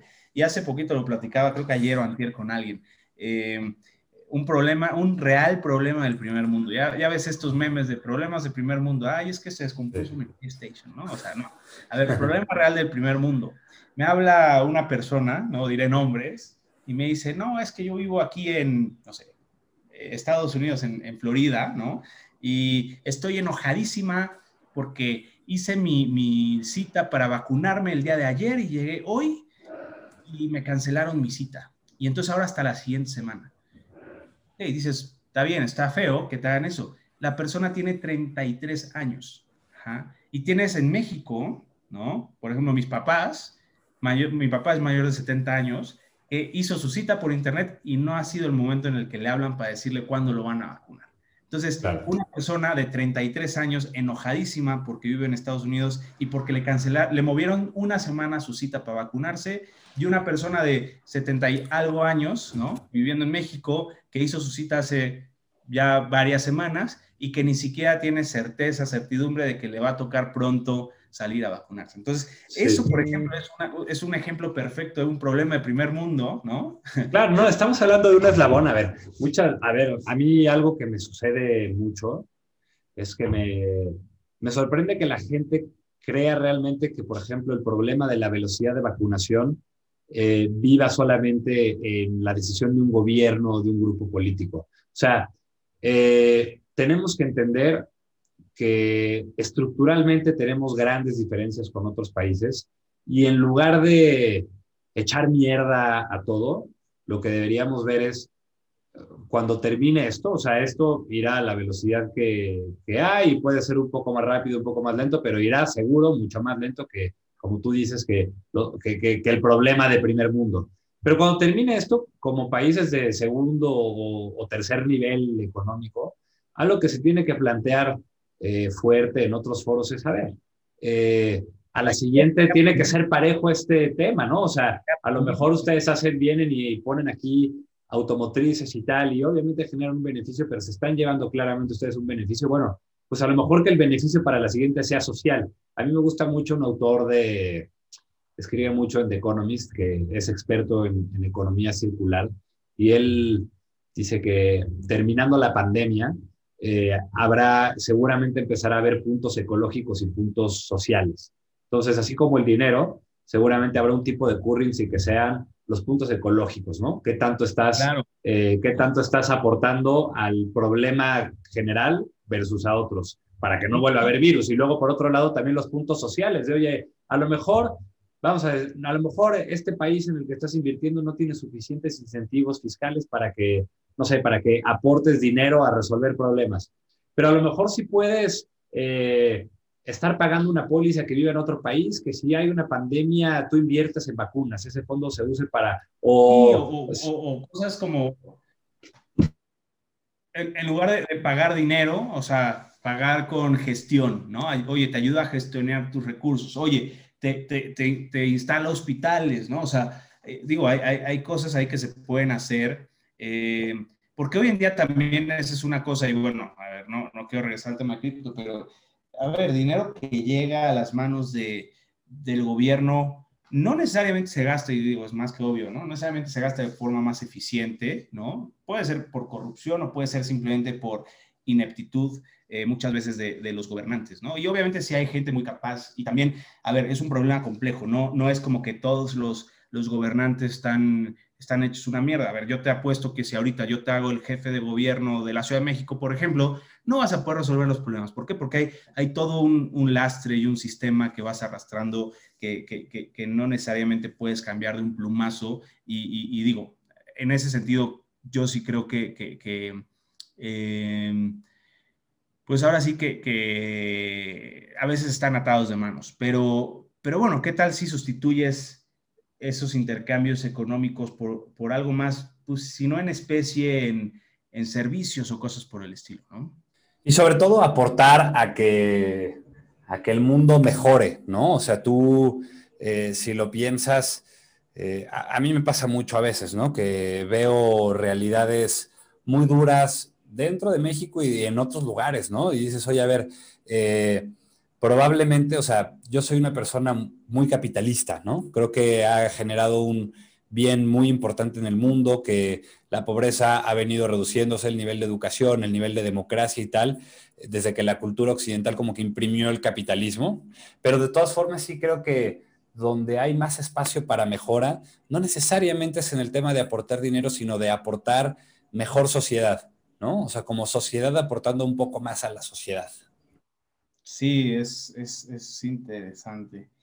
Y, sí, bueno. Lo mismo pasa con los puntos, eh, el tema de los famosos puntos ecológicos. Es lo mismo, eso ya a ver, si no quieres que haya pandemia, si no quieres que haya tantos cambios de clima, si no quieres que haya sequías y tal, generemos un algo que sea un punto ecológico, que a lo mejor es un tipo de cambio, a lo mejor es un blockchain, eh, que tiene un, eh, tiene un, tipo de, cambio contra el dólar o contra los otros cripto, pero lo ganan los que contaminan poco y hay un sistema de validación de ver que efectivamente estés contribuyendo al problema, ¿no? Sí, y, yo creo que también para allá, una cosa importante que, que estamos tocando es y justo también relacionado con la pregunta de dónde va a estar el mundo en 2030, puta, creo que va a estar, eso sí, creo que, creo que vienen retos súper, súper fuertes. A ver, ahorita la pandemia creo que es un aviso que tampoco soy de que, ay, no manches, la naturaleza te avisa, pero pues un poco sí, ¿no? O sea, al final el virus, de acuerdo a las teorías no conspirativas, tiene origen animal, ¿no? Y al final eh, ese virus se, se, se, se este, se esparció entre los humanos, muy probablemente por consumo animal, como ha pasado con otros virus como, como el ébola, eh, como, o sea, eh, la porcina que se hace poco, que salen en granjas de, puercos y al final los virus mutan, los virus que también son bien interesantes, ¿no? No son seres vivos, pero tienen, tienen mutaciones y buscan, este, pues, reproducirse, en, dependen de otro organismo para, para seguirse reproduciendo. Entonces, bueno, este, El tema aquí es que eh, este es como un aviso, pero también es como un, simulacro, ¿no? De cómo el mundo se debe de poner de acuerdo en una cosa específica. En este caso, vamos o no vamos a, aislarnos todos los países eh, dos semanas. Pero ¿qué va a pasar, por ejemplo, si de repente llega a haber una emergencia, no sé, nuclear, ¿no? Imagínate y toco madera, ¿no? Como diría ahí algún roquillo.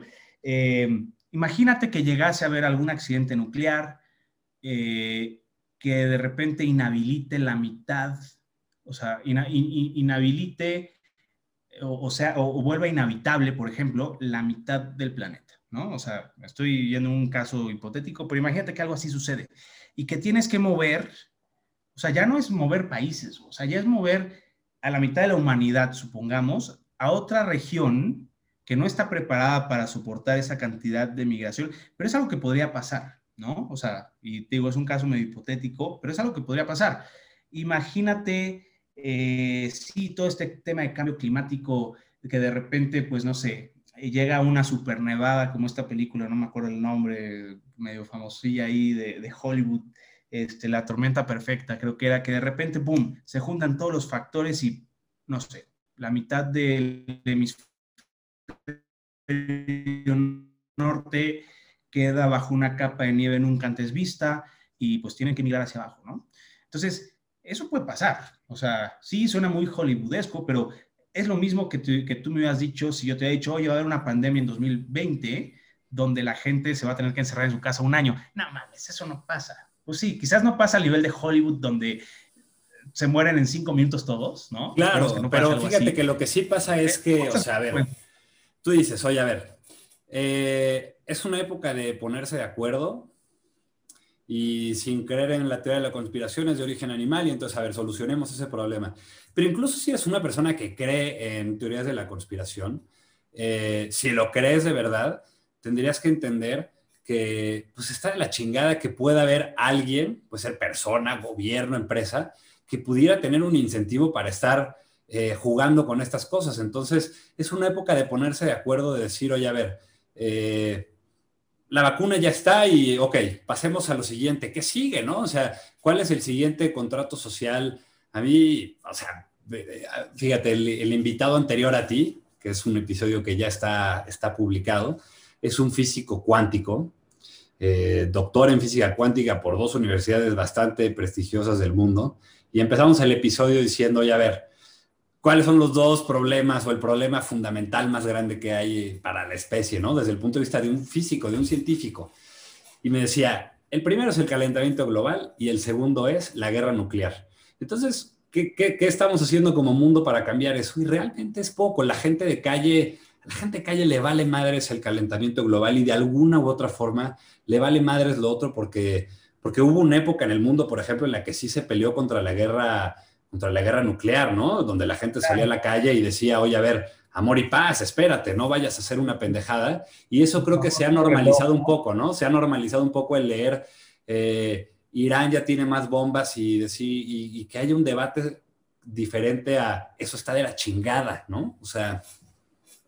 Sí, eh, desafortunadamente nuevamente creo que a ver, creo que siempre en todo esto va a jugar un papel importante la clase política, que tiene sus privilegios, eh, aunque no sea una sola persona, o sea, eh, no es como que, ay, yo, yo pierdo mis privilegios, pero a ver, creo que para eso se ponen de acuerdo, ¿no? Al menos, por ejemplo, en México, cuando hay que subirse el sueldo, cuando hay que darse aguinaldos o darse bonos, siempre lo van a hacer, ¿no? La clase política ponerse de acuerdo para, por ejemplo, que sus cuentas sean auditadas, ¿no? Se ve muy, muy complicado, si no es que imposible. Por eso creo que, eh, y retomo un poco una cosa que decíamos, o sea, creo que, creo que este siglo, este siglo, esta década que viene, de hecho, eh, viene a ser importante en esos cambios, porque, a ver, acá hay más presión social, ¿no? O sea, eh, es impresionante también, eso se ha avanzado, ¿no?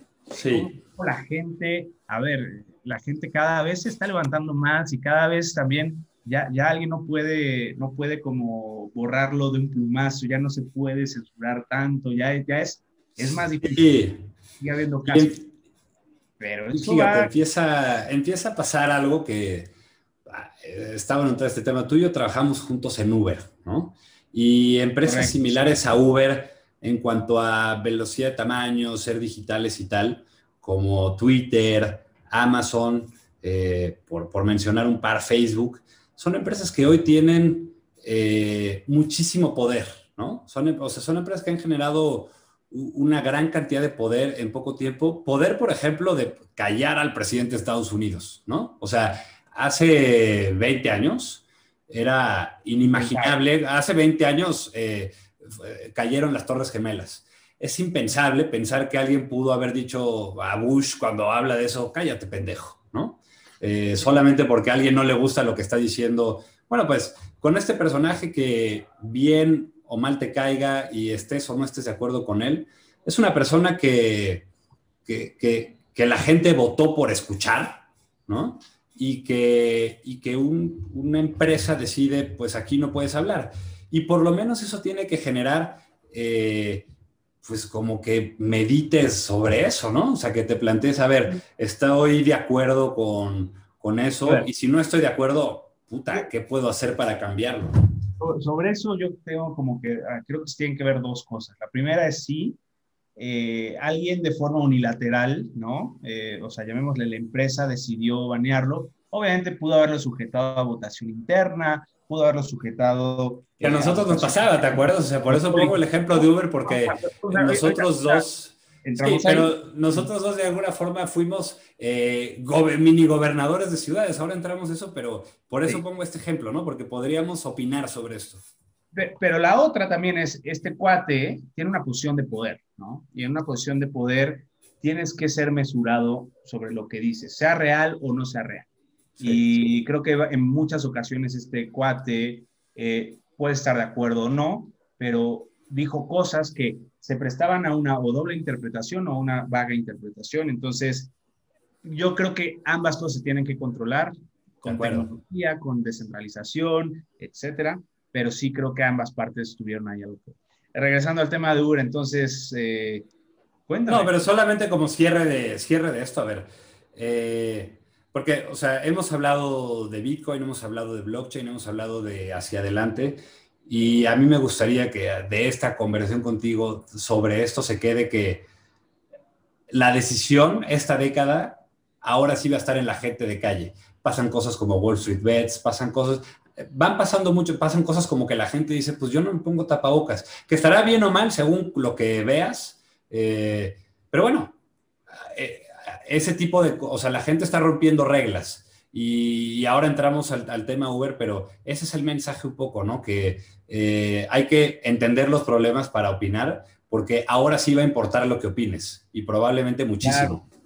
Claro, y, creo que justo si hablamos de un tema de poder llegar a un tema de votación y, de este tema de votar, o sea, creo que sí debe haber cierta, o sea, debe construirse un framework sobre el cual puedas votar. O sea, tampoco es como que hay que sujetar toda votación y tampoco es como que yo hoy voy a decidir si es mejor que, no sé, eh, que, la ley energética sea de tal o de cual forma, ¿no? Porque claro. yo no tengo absolutamente nada idea de eso, pero creo que eso tiene que irse de lo general a lo particular. A ver, primero votas por quién te gobierna, de ahí votas por cosas eh, que conciernen a tu, a tu estado o a tu región, de ahí cosas que quizás conciernen a tu, a tu eh, gremio, ¿no? Si por ejemplo eres un panadero y van a hacer una regulación en contra del pan, bueno, pues quizás ahí te toca votar a ti, pero no tienes por qué votar quizás también, o, yo no tendría, por ejemplo, por qué votar sobre si los diseñadores, por ejemplo, y estoy dándome ejemplos muy bizarros, ¿no? Pero si los diseñadores mañana se les va a prohibir utilizar el color rojo, ¿no? O sea, no. A ver, creo, creo que cada, que cada decisión. Es un sistema que no está inventado, ¿no? o sea, pero es raro, es raro porque... Se tiene que como sustentar, y, pero, sí creo que los involucrados y los afectados tienen que poder tomar la decisión como tal. Y te, voy a, te lo voy a resumir muy rápido, o sea, hoy tú conoces a tu delegado, bueno, es más, hoy tú conoces al senador que elegiste, güey, o al, o al diputado que elegiste, pues quizás no, ¿Sabes por qué votó ese güey o ese dude o e, esa persona en la última votación del Congreso? Quizás no. ¿Representa tu, tu, voto? Pues quizás no. ¿no? Entonces, ese tipo de cosas creo que, digo, se tienen que, resolver. Ya no nos metamos tanto en ese tema, otro día lo podemos platicar si quieres y demás, pero... Bueno, pero entrando a Uber, porque, a ver, tiene, tiene un poco que ver con esto. Eh, es curioso porque, a ver, lo que, lo que hace Twitter, ¿no? O lo que hizo Twitter, o lo que hace muchas veces Facebook de decisiones de manera discrecional, siempre se introduce el concepto de está bien o mal. pues bien para quién y mal para qué, ¿no? O sea, Twitter considera por lo que sea que para su plataforma eso es algo que, bueno, pues que ellos no, no quieren incentivar eso en su plataforma. Y yo creo que yo entiendo bien ese tipo de decisiones. De hecho, yo también estoy de acuerdo en que, en que lo hayan censurado, porque he visto esa cara en la moneda, ¿no? Ah, yo me acuerdo cuando tú y yo trabajábamos en Uber, en, en operaciones, que pues la operación es que pueda suceder Uber y que además funcione bien para la gente. A veces tienes que tomar ese tipo de decisiones, pues que dentro de tu plataforma son política, ¿no? Como decir, oye, a ver, pues esta persona puede entrar o no, o sea, ¿sabes? Se puede registrar o no, qué documentos le quiero pedir, eh, quiero que haga una prueba o no, eh, pasa algo en un viaje, pues qué decisión voy a tomar. Creo que la gente tiene que entender que no es tan fácil como, o sea, no es el CEO de Twitter, Jack Dorsey, diciendo callen a ese pendejo, ¿no? Eh, hay una serie de, claro, a ver. de variables que existen en estas empresas, que aparte algo importante es que se construyen con base en datos. Las decisiones que toman estas empresas, eh, por cómo son las empresas, normalmente se toman con base en datos. Entonces, si la decisión está mal, que otra vez mal eh, respecto a quién, pues es un tema de los datos con los que está operando esa plataforma, ¿no? Como nosotros. Claro. Y, al final, a ver, cada empresa es libre, ¿no? De definir y de poner los precios que quiera y de hacer lo que quiera. Eso es el capitalismo, ¿no? O sea, y al final, eh, por ejemplo, hablando quizás de los casos siempre más sonados, las tarifas dinámicas, ¿no? O sea, la gente, es que Uber es muy caro. Bueno, no lo uses. No, pero es que los taxis son muy malos. Bueno, o sea, Uber vino a mejorar esa parte. También la gente, creo que tiene una, una memoria súper a corto plazo. Y la gente no, no visualiza, ¿no? Eh, cómo eran las cosas antes, ¿no? Y cómo vino a cambiar esto. Y por el otro lado, a ver, tampoco visualiza que Uber no es, eh, no es la madre Teresa de Calcuta como para no cobrar nada o como... Es un negocio. Un negocio, ¿no? Y, y, a ver, esa es como la parte ruda de decirlo así. Pero por el otro lado, tampoco la gente muchas veces investiga por qué existe esa tarifa, ¿no? Claro. O sea, la tarifa dinámica tiene una razón de ser. Y, y la tarifa dinámica se dispara cuando la utilización de los vehículos conectados en ese momento llega a un punto en el cual, si no existe, se vuelve imposible pedir un Uber. Y entonces lo, que la tarifa dinámica busca es incrementar el reliability, o sea, la confiabilidad de tu sistema como tal. Otra cosa que no considero, que muchas veces la gente no entiende, es que Uber no se lleva ese 3X eh, que, ellos están pagando, se lo lleva el conductor. O sea, eh, sí, el conductor paga un porcentaje de esa, de esa tarifa, entre el 25 y 30%, no sé en cuánto esté, eh, siempre varía y así, pero al final no es como que Uber está ganándose, o sea, si tu viaje te costó mil pesos y antes te costaba 100, no es que Uber se esté llevando 900 pesos extra. Claro. Uber está realmente y como dirían de forma soez o brocas, atorando, ¿no? Entonces, en ese sentido, este, Pero no, porque yo creo que el ejemplo claro es lo que pasa en Año Nuevo. ¿Te acuerdas una vez? Bueno, yo me acuerdo, mi primera Navidad en, en Uber eh, fue, fue, fue, un caos y un escándalo porque a mí nunca me había pasado, pero todo el mundo decía, ¿te acuerdas? Winter is coming, ¿no? Me mandaban así como en el chat de toda la empresa, así como, está por venir lo peor. Yo decía, bueno, ¿por qué será lo peor?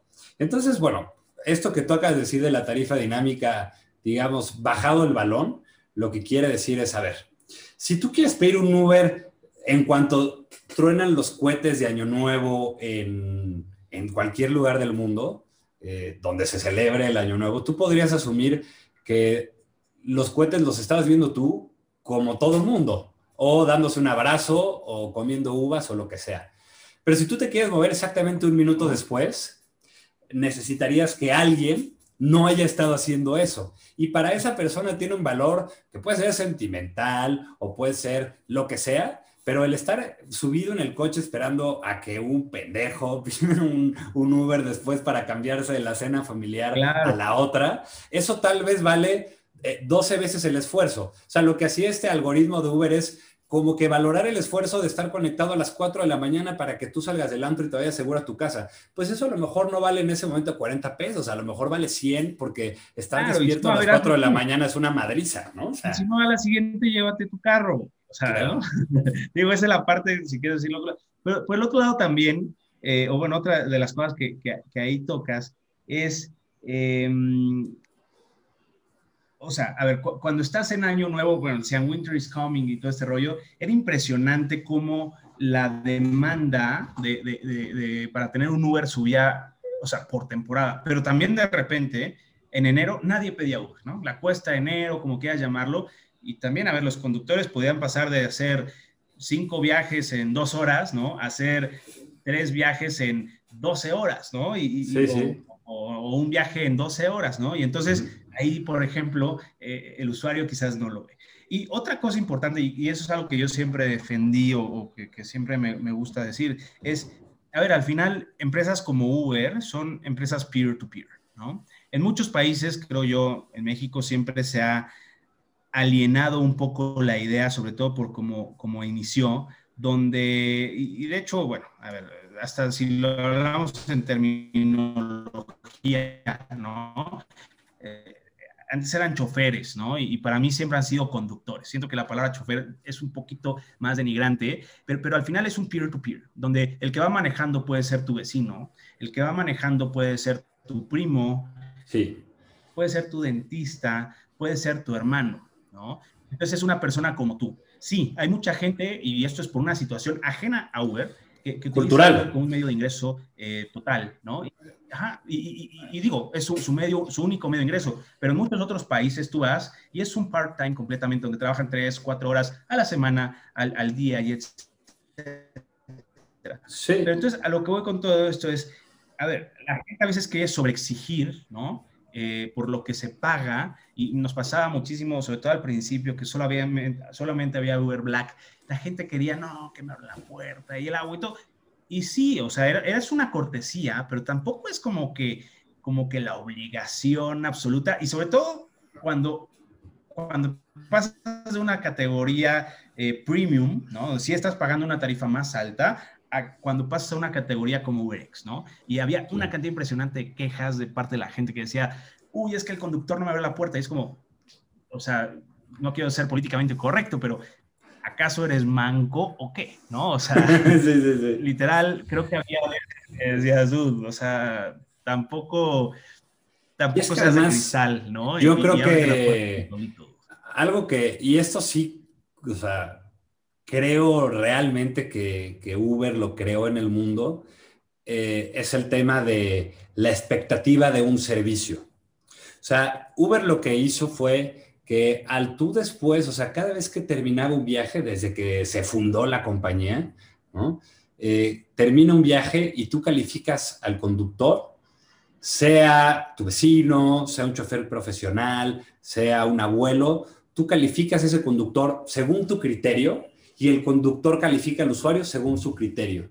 Y entonces eso lo que hace es una red de confianza donde nosotros, que éramos el, la mano invisible de, este juego, decíamos dónde estaba el límite inferior y superior de las cosas, ¿no? Decir, oye, a ver, a partir de aquí es un conductor o usuario que queremos en la plataforma, a partir de aquí no queremos que esté. Así como a partir de este nivel queremos que, como es un negocio, queremos que esta persona gane más dinero porque nos da más dinero a nosotros y entonces, y, entonces, o sea, algo que vino, que trajo Uber es eh, esa economía colaborativa ¿no? Donde lo que está validando el del centro es confianza. Y, la otra es, a ver, la gente, y una cosa que creo que a veces la masa, diríamoslo así, o sea, eh, como, como, como, sociedad, ellos creen que tienen el derecho de, solo porque Uber existe, de usarlo, y entonces no me puedes banear y me bloqueas y desbloqueame, pero tengo unas historias ahí, unos casos, o sea, no, no voy a decir nombres y así, quizás esto va a sonar un poco grotesco. ¿Qué fue lo más loco así que tuviste? Tú fuiste que empleado número pues, menos de 10, o sea, fuiste una persona que llegó ahí a, a partir de que soy. ¿Estás de acuerdo ¿Qué, crees que sea lo, tanto del lado de usuario como del lado conductor, lo más loco? Había muchas cosas locas. O sea, había, a ver, me acuerdo, por ejemplo, es que había muchas cosas locas. Este, me acuerdo de un caso, vamos a hablar, a ver, de casos de clientes. ¿no? Me acuerdo de un caso de un cliente que un día llegó eh, rogando y rogando y rogando que le desbloqueáramos su cuenta, porque pues el cuate era así, ya sabes, este, eh, súper fresa y, se veía que, que, tenía lana y lo que se decía, es que, o sea, es que ya fui a tres ciudades de Estados Unidos y no pude usar mi cuenta y yo pensé que eso no me iba a venir aquí. Yo no, yo no, no estaba enterado del caso. Entonces, total, fui con Marlon, que era el, el, el, de marketing, y vimos pues qué había pasado y por qué Marlon lo había, lo había bloqueado. Y pues resulta que este cuate eh, pues básicamente eh, en su fiesta de repente había dicho, oye, eh, ¿puedo fumar en tu carro? Y el conductor, no, pues no se puede fumar. Bueno, y si fumo, ¿qué pasa? No, pues le cobran una tarifa de limpieza. Ah, ok. Y prendió su cigarro, ¿no? de repente, oye, ¿qué pasaría si, si, si este, vomito? No, pues qué tarifa de limpieza. Ah, ok, ¿no? Bueno, ¿y qué pasa si, si orino? ¿No? Y nada el conductor como que se vuelta y le dice, no, no lo hagas. Pues el cuate este agarró, y pues hizo ahí su gracia en su peda. Y pues quedó baneadísimo de la plataforma. Después de que nos mandaron el reporte y pues todo, ¿no? Quedó baneadísimo. Y este cuate, me acuerdo, nuevamente no voy a decir nombres, pero era hijo de un empresario, de un, súper buen empresario eh, de noroeste del país, ¿no?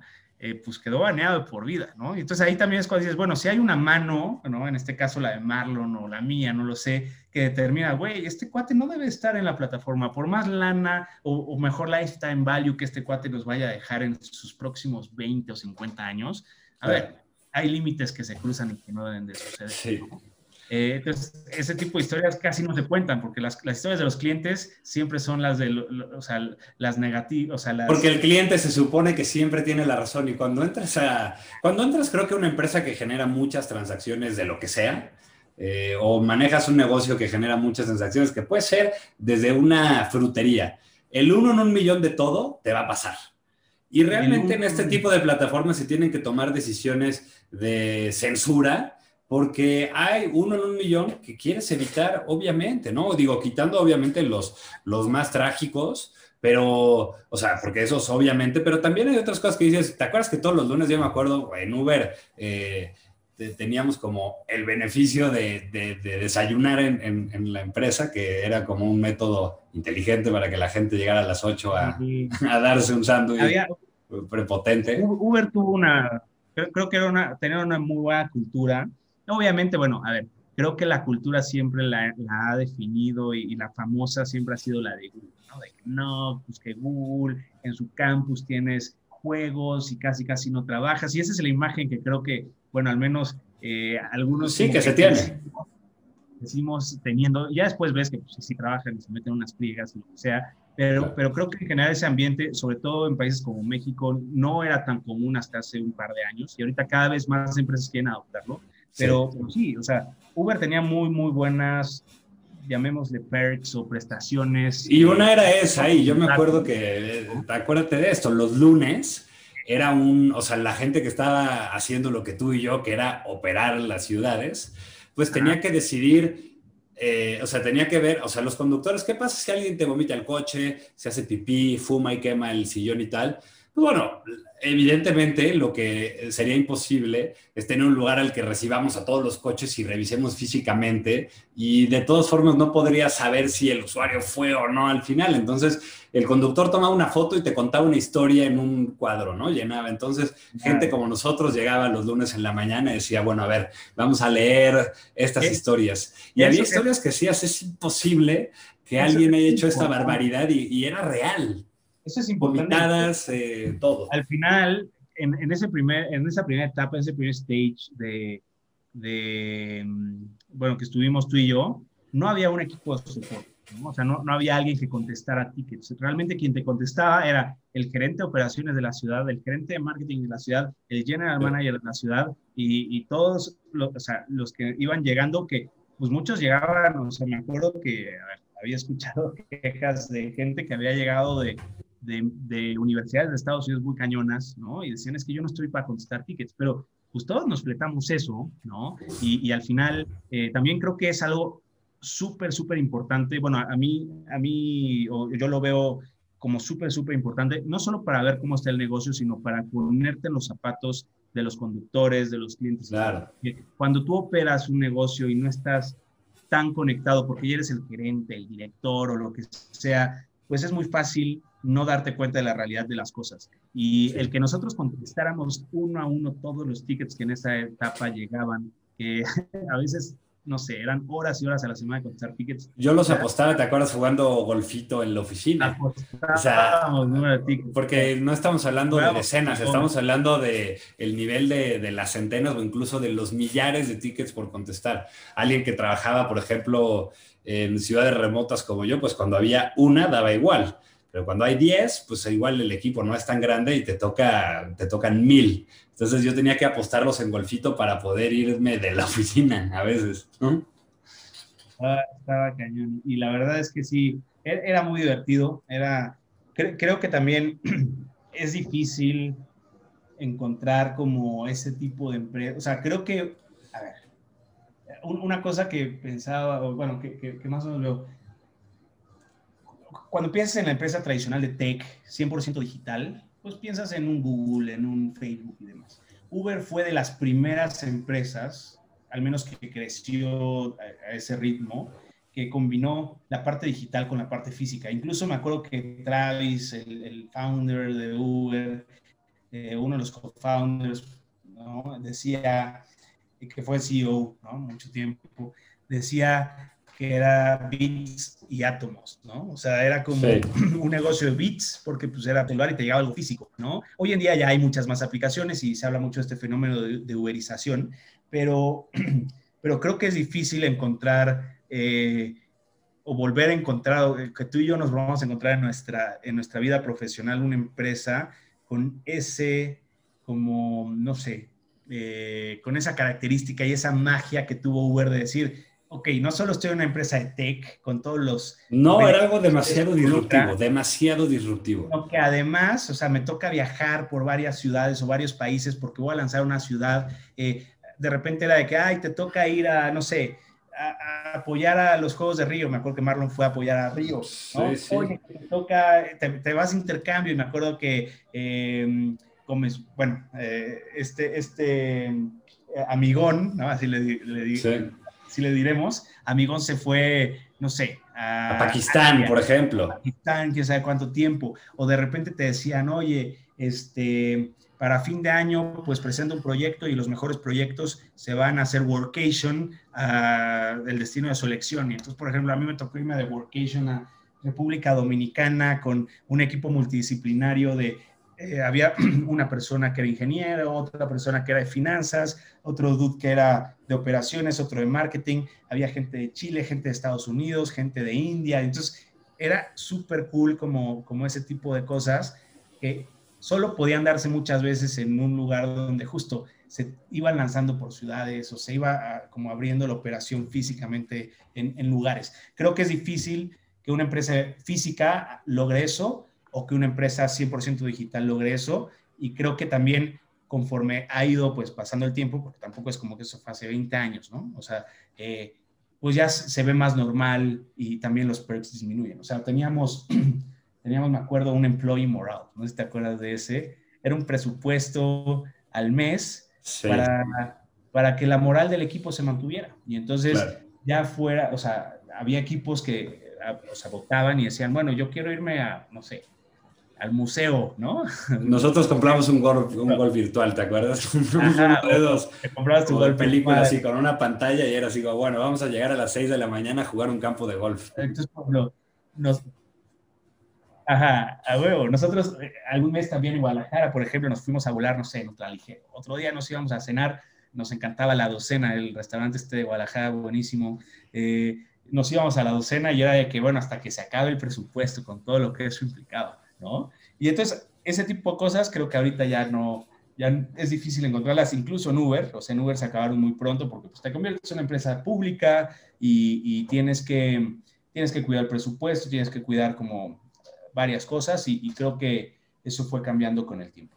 Porque no, pero pues, realmente es porque cambian las prioridades, ¿no? Porque yo creo que cuando eres un grupo de, todavía yo creo que de, del factor de, de mil a cuatro mil, cinco mil personas, todavía puedes tener como ciertas cosas así como, bueno, a ver, eh, pagamos esto, pero van a tener todo esto, pero el nivel de exigencia va a estar como por aquí. Pero cuando empieza a crecer ese grupo, la diversificación de intereses, de cantidad de tiempo que quiera, hay gente a la que, empezó a entrar a Uber eh, porque simplemente tenía que entrar mucha gente, ¿no? Entonces, tus controles culturales a lo mejor ya no son tan, no pueden ser tan importantes cuando tienen que entrar mil personas en un mes. Entonces, bueno, a ver,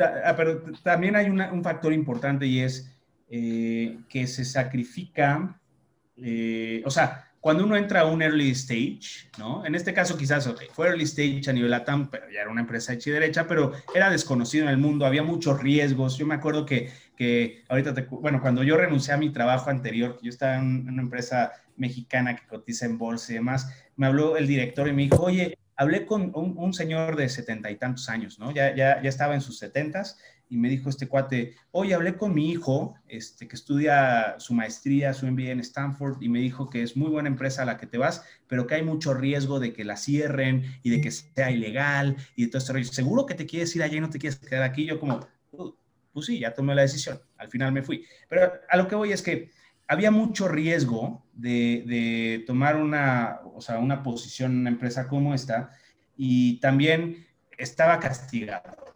O sea, a ver, el sueldo que uno recibía, digamos, en un early stage, digamos, en México, en, en Uber, eh, es incomparable con lo que ahorita recibe una persona con la misma, no con la misma responsabilidad, pero con el mismo nivel organizacional, digamos, que, hoy en día recibiría, ¿no? O sea, lo puedes ver porque... Y el nivel de Madrid, yo te diría. No entra yo en Uber. yo, yo, en Uber llegué a trabajar jornadas duras, jornadas de a lo mejor 14, 15 horas. Y, y, luego haces cosas que no están en el contrato, ¿no? Y luego te toca lidiar, y no me voy a meter a muchos detalles, pero luego te toca lidiar con, con casos rojos, ¿no? Que puede ser un accidente, y tú lo decías, a ver, después de que pasan mil, o sea, de que hay un millón de viajes, ¿no? Pues algo debe pasar, un accidente donde, donde hay algún herido, donde hay algún deceso. Es simple y pura estadística. Y de repente usted te hablan un sábado a las 2 de la mañana porque hubo un percance, ¿no? Y tienes que tratar. O sea, no es como que, ay, no es mi hora de trabajar, pues te puedes, ¿no? O sea, eso se tiene que tratar. Y obviamente eso fue evolucionando y ahorita es una empresa mucho más estructurada y ahorita ya hay un centro de soporte 24/7 y demás. Pero en su momento, cuando estábamos creciendo, cuando pues te fletabas todas esas chingas y, tu comp no era necesariamente igual, ¿no? Este, entonces también, ¿cómo compensaban? Bueno, compensaban con varias cosas. Compensaban, pues que sí, con perks, ¿no? Con este tipo de cosas que decían, bueno, no nos sale tan caro, ¿no? Digamos esto. Eh, bueno, muchas veces con equity, ¿no? Que te daban equity como cualquier otro startup de Silicon Valley. Decían, bueno, es como un regalo a futuro, ¿no? Si hacemos, si todos trabajamos juntos para ser owners y no ser renters, ¿no? Claro, y yo creo que la promesa fue buena porque, eh, o sea, yo al menos creo que es la mejor, yo no terminé la carrera, pero considero que gracias a Uber hice una carrera muy rápido en algo que ni siquiera podría decirte el concepto, ¿no? Simplemente hay cosas que yo me sigo dedicando a, a Internet y, llego o a otras empresas a trabajar o simplemente a reuniones y tal, y haber estado ahí me hace entender las cosas de una forma diferente, no digo ni mejor ni peor, pero diferente. Y entonces, y la compensación entonces que a lo mejor en lana no era tan fuerte como la madriza, se compensaba entre ese nivel de educación que te dan y entre esas acciones que, pues, lo que te haya tocado eh, es algo que eh, vale más que, lo que, la parte proporcional del sueldo que te hubieran dado. Entonces, tú entras a estas empresas diciendo, a ver, yo confío que si me rompo la madre y la gente que me contrata es honesta, eh, me va a ir bien. Y así fue, ¿no? No, y, sí, y, la, y yo creo que lo más cañón que uh, nos ver fue la experiencia y sobre todo en ese stage las amistades, ¿no? O sea, seguir hablando con, o, sea, tus compas de trabajo trabajaban tanto, eran tus compas de perro. Y eran, eran con los que te ibas a, a la peda, al antro, a lo que fuera, ¿no? Este, con los que viajabas, con los que, eh, o sea, hacías todo y, sobre todo, bueno, en mi caso y también el tuyo, ¿no? Que, nos tocó estar en ciudades remotas o en ciudades este, que no necesariamente eran nuestra ciudad de origen, ¿no? Pues se vuelve parte de tu familia, ¿no? Entonces, bueno, yo, yo, yo me fui a Guadalajara haciendo el DF, sin conocer a nadie en Guadalajara y pues al final hicimos un súper buen grupo de, de, de, compañerismo ahí, ¿no? Bastante padre. Luego vine al DF y también súper buena recepción de todos y muy buenas amistades, ¿no? Entonces eso creo que es de lo más importante, las experiencias y, y dude, o sea, muchas, muchas anécdotas que puedes contar hoy o que no podemos contar hoy, pero que sabemos que ahí están y, cosas que seguro... No, y aparte, fíjate que el, primer invitado del podcast fue Pablo, que también estuvo con nosotros en Uber, y quedamos que, quedamos que ibas a venir tú después, que ya está hecho, y que, o sea, la tercera interacción iba a ser los tres, porque de, o sea, estaría bueno hacer un episodio de lo siguiente, Miguel, de mamadas que pasaron ahí, porque, eh, o sea, cuando tu, o sea, cuando tu jornada es tan larga y gestionas un negocio que sobre todo es de personas, te embarras de, de mucha caca, muchísima. Sí, sí, muchas, muchas cosas, definitivamente. Bueno, Miguel, entonces en eso quedamos. Vamos a, a, hacer ese con Pablo que hizo su podcast de golf. ¿Tú de qué vas a hacer tu podcast? Mi podcast, ¿de, de, qué lo hizo él, perdón? ¿De Él lo hizo de golf. Eh, ¿Tú vas a empezar uno también o no? Eh, no creo, no creo por el momento, ando un poco full. Pero bueno, cuando no tengas Android puedes usar Clubhouse. Puede ser, sí, exacto, ya, ya, voy a, ya voy a conseguirme, o bueno, ya va a salir también para Android, pero, pero justo ando saliéndome ya de redes sociales, luego platicaremos de eso, pero, eh, pero sí, puede ser que haga, tenemos que ver, tenemos que ver, armemos uno, si quieres, tú y yo, como de consultoría para early stage. Gente que quiera comprar Bitcoin. Bueno, y además vamos a poner aquí, Miguel, tus redes, porque habrá gente que diga, bueno, y este tipo, este tipo me podrá mirar un consejo y ya decidirás tú si le das un consejo a alguien o no. Claro, bueno, no, no soy mucho de redes, pero pues ponlas todas. Este, si, se meten van a ver que no hay muchos posts. En algún eh, punto, si fuiste, en algún punto hecho tuviste una foto en National Geographic, por ejemplo. Claro, claro, sí. Soy, soy, muy fan de la foto. Mi Instagram ahí lo van a tener. Está apareciendo el ahí, allá justo. Ah, ahí, está. lo voy a poner ahí, lo voy a poner ahí. Y, este, y sí, tuve, tuve una foto que fue selección del editor de un curso eh, de Nat en 2012, que es del volcán Popocatépetl haciendo erupción Algún día, si quieres, podemos platicar de esa etapa, eh, pero básicamente me fui, me mudé a Honduras a vivir de un día para otro, básicamente, eh, y mi, mi, viaje, un fin de semana de despedida fue subir lista, y entonces estaba en la cumbre de lista Xihuatl, y de repente solo suena un rugido y se empieza literal a temblar, poquito como la tierra volteamos, y el popo estaba haciendo erupción. Entonces, eh, tomo mi cámara, la, la, la, saco. Fue justo hace 10 años, el 20 de noviembre, porque era puente, 20 de noviembre del 2011.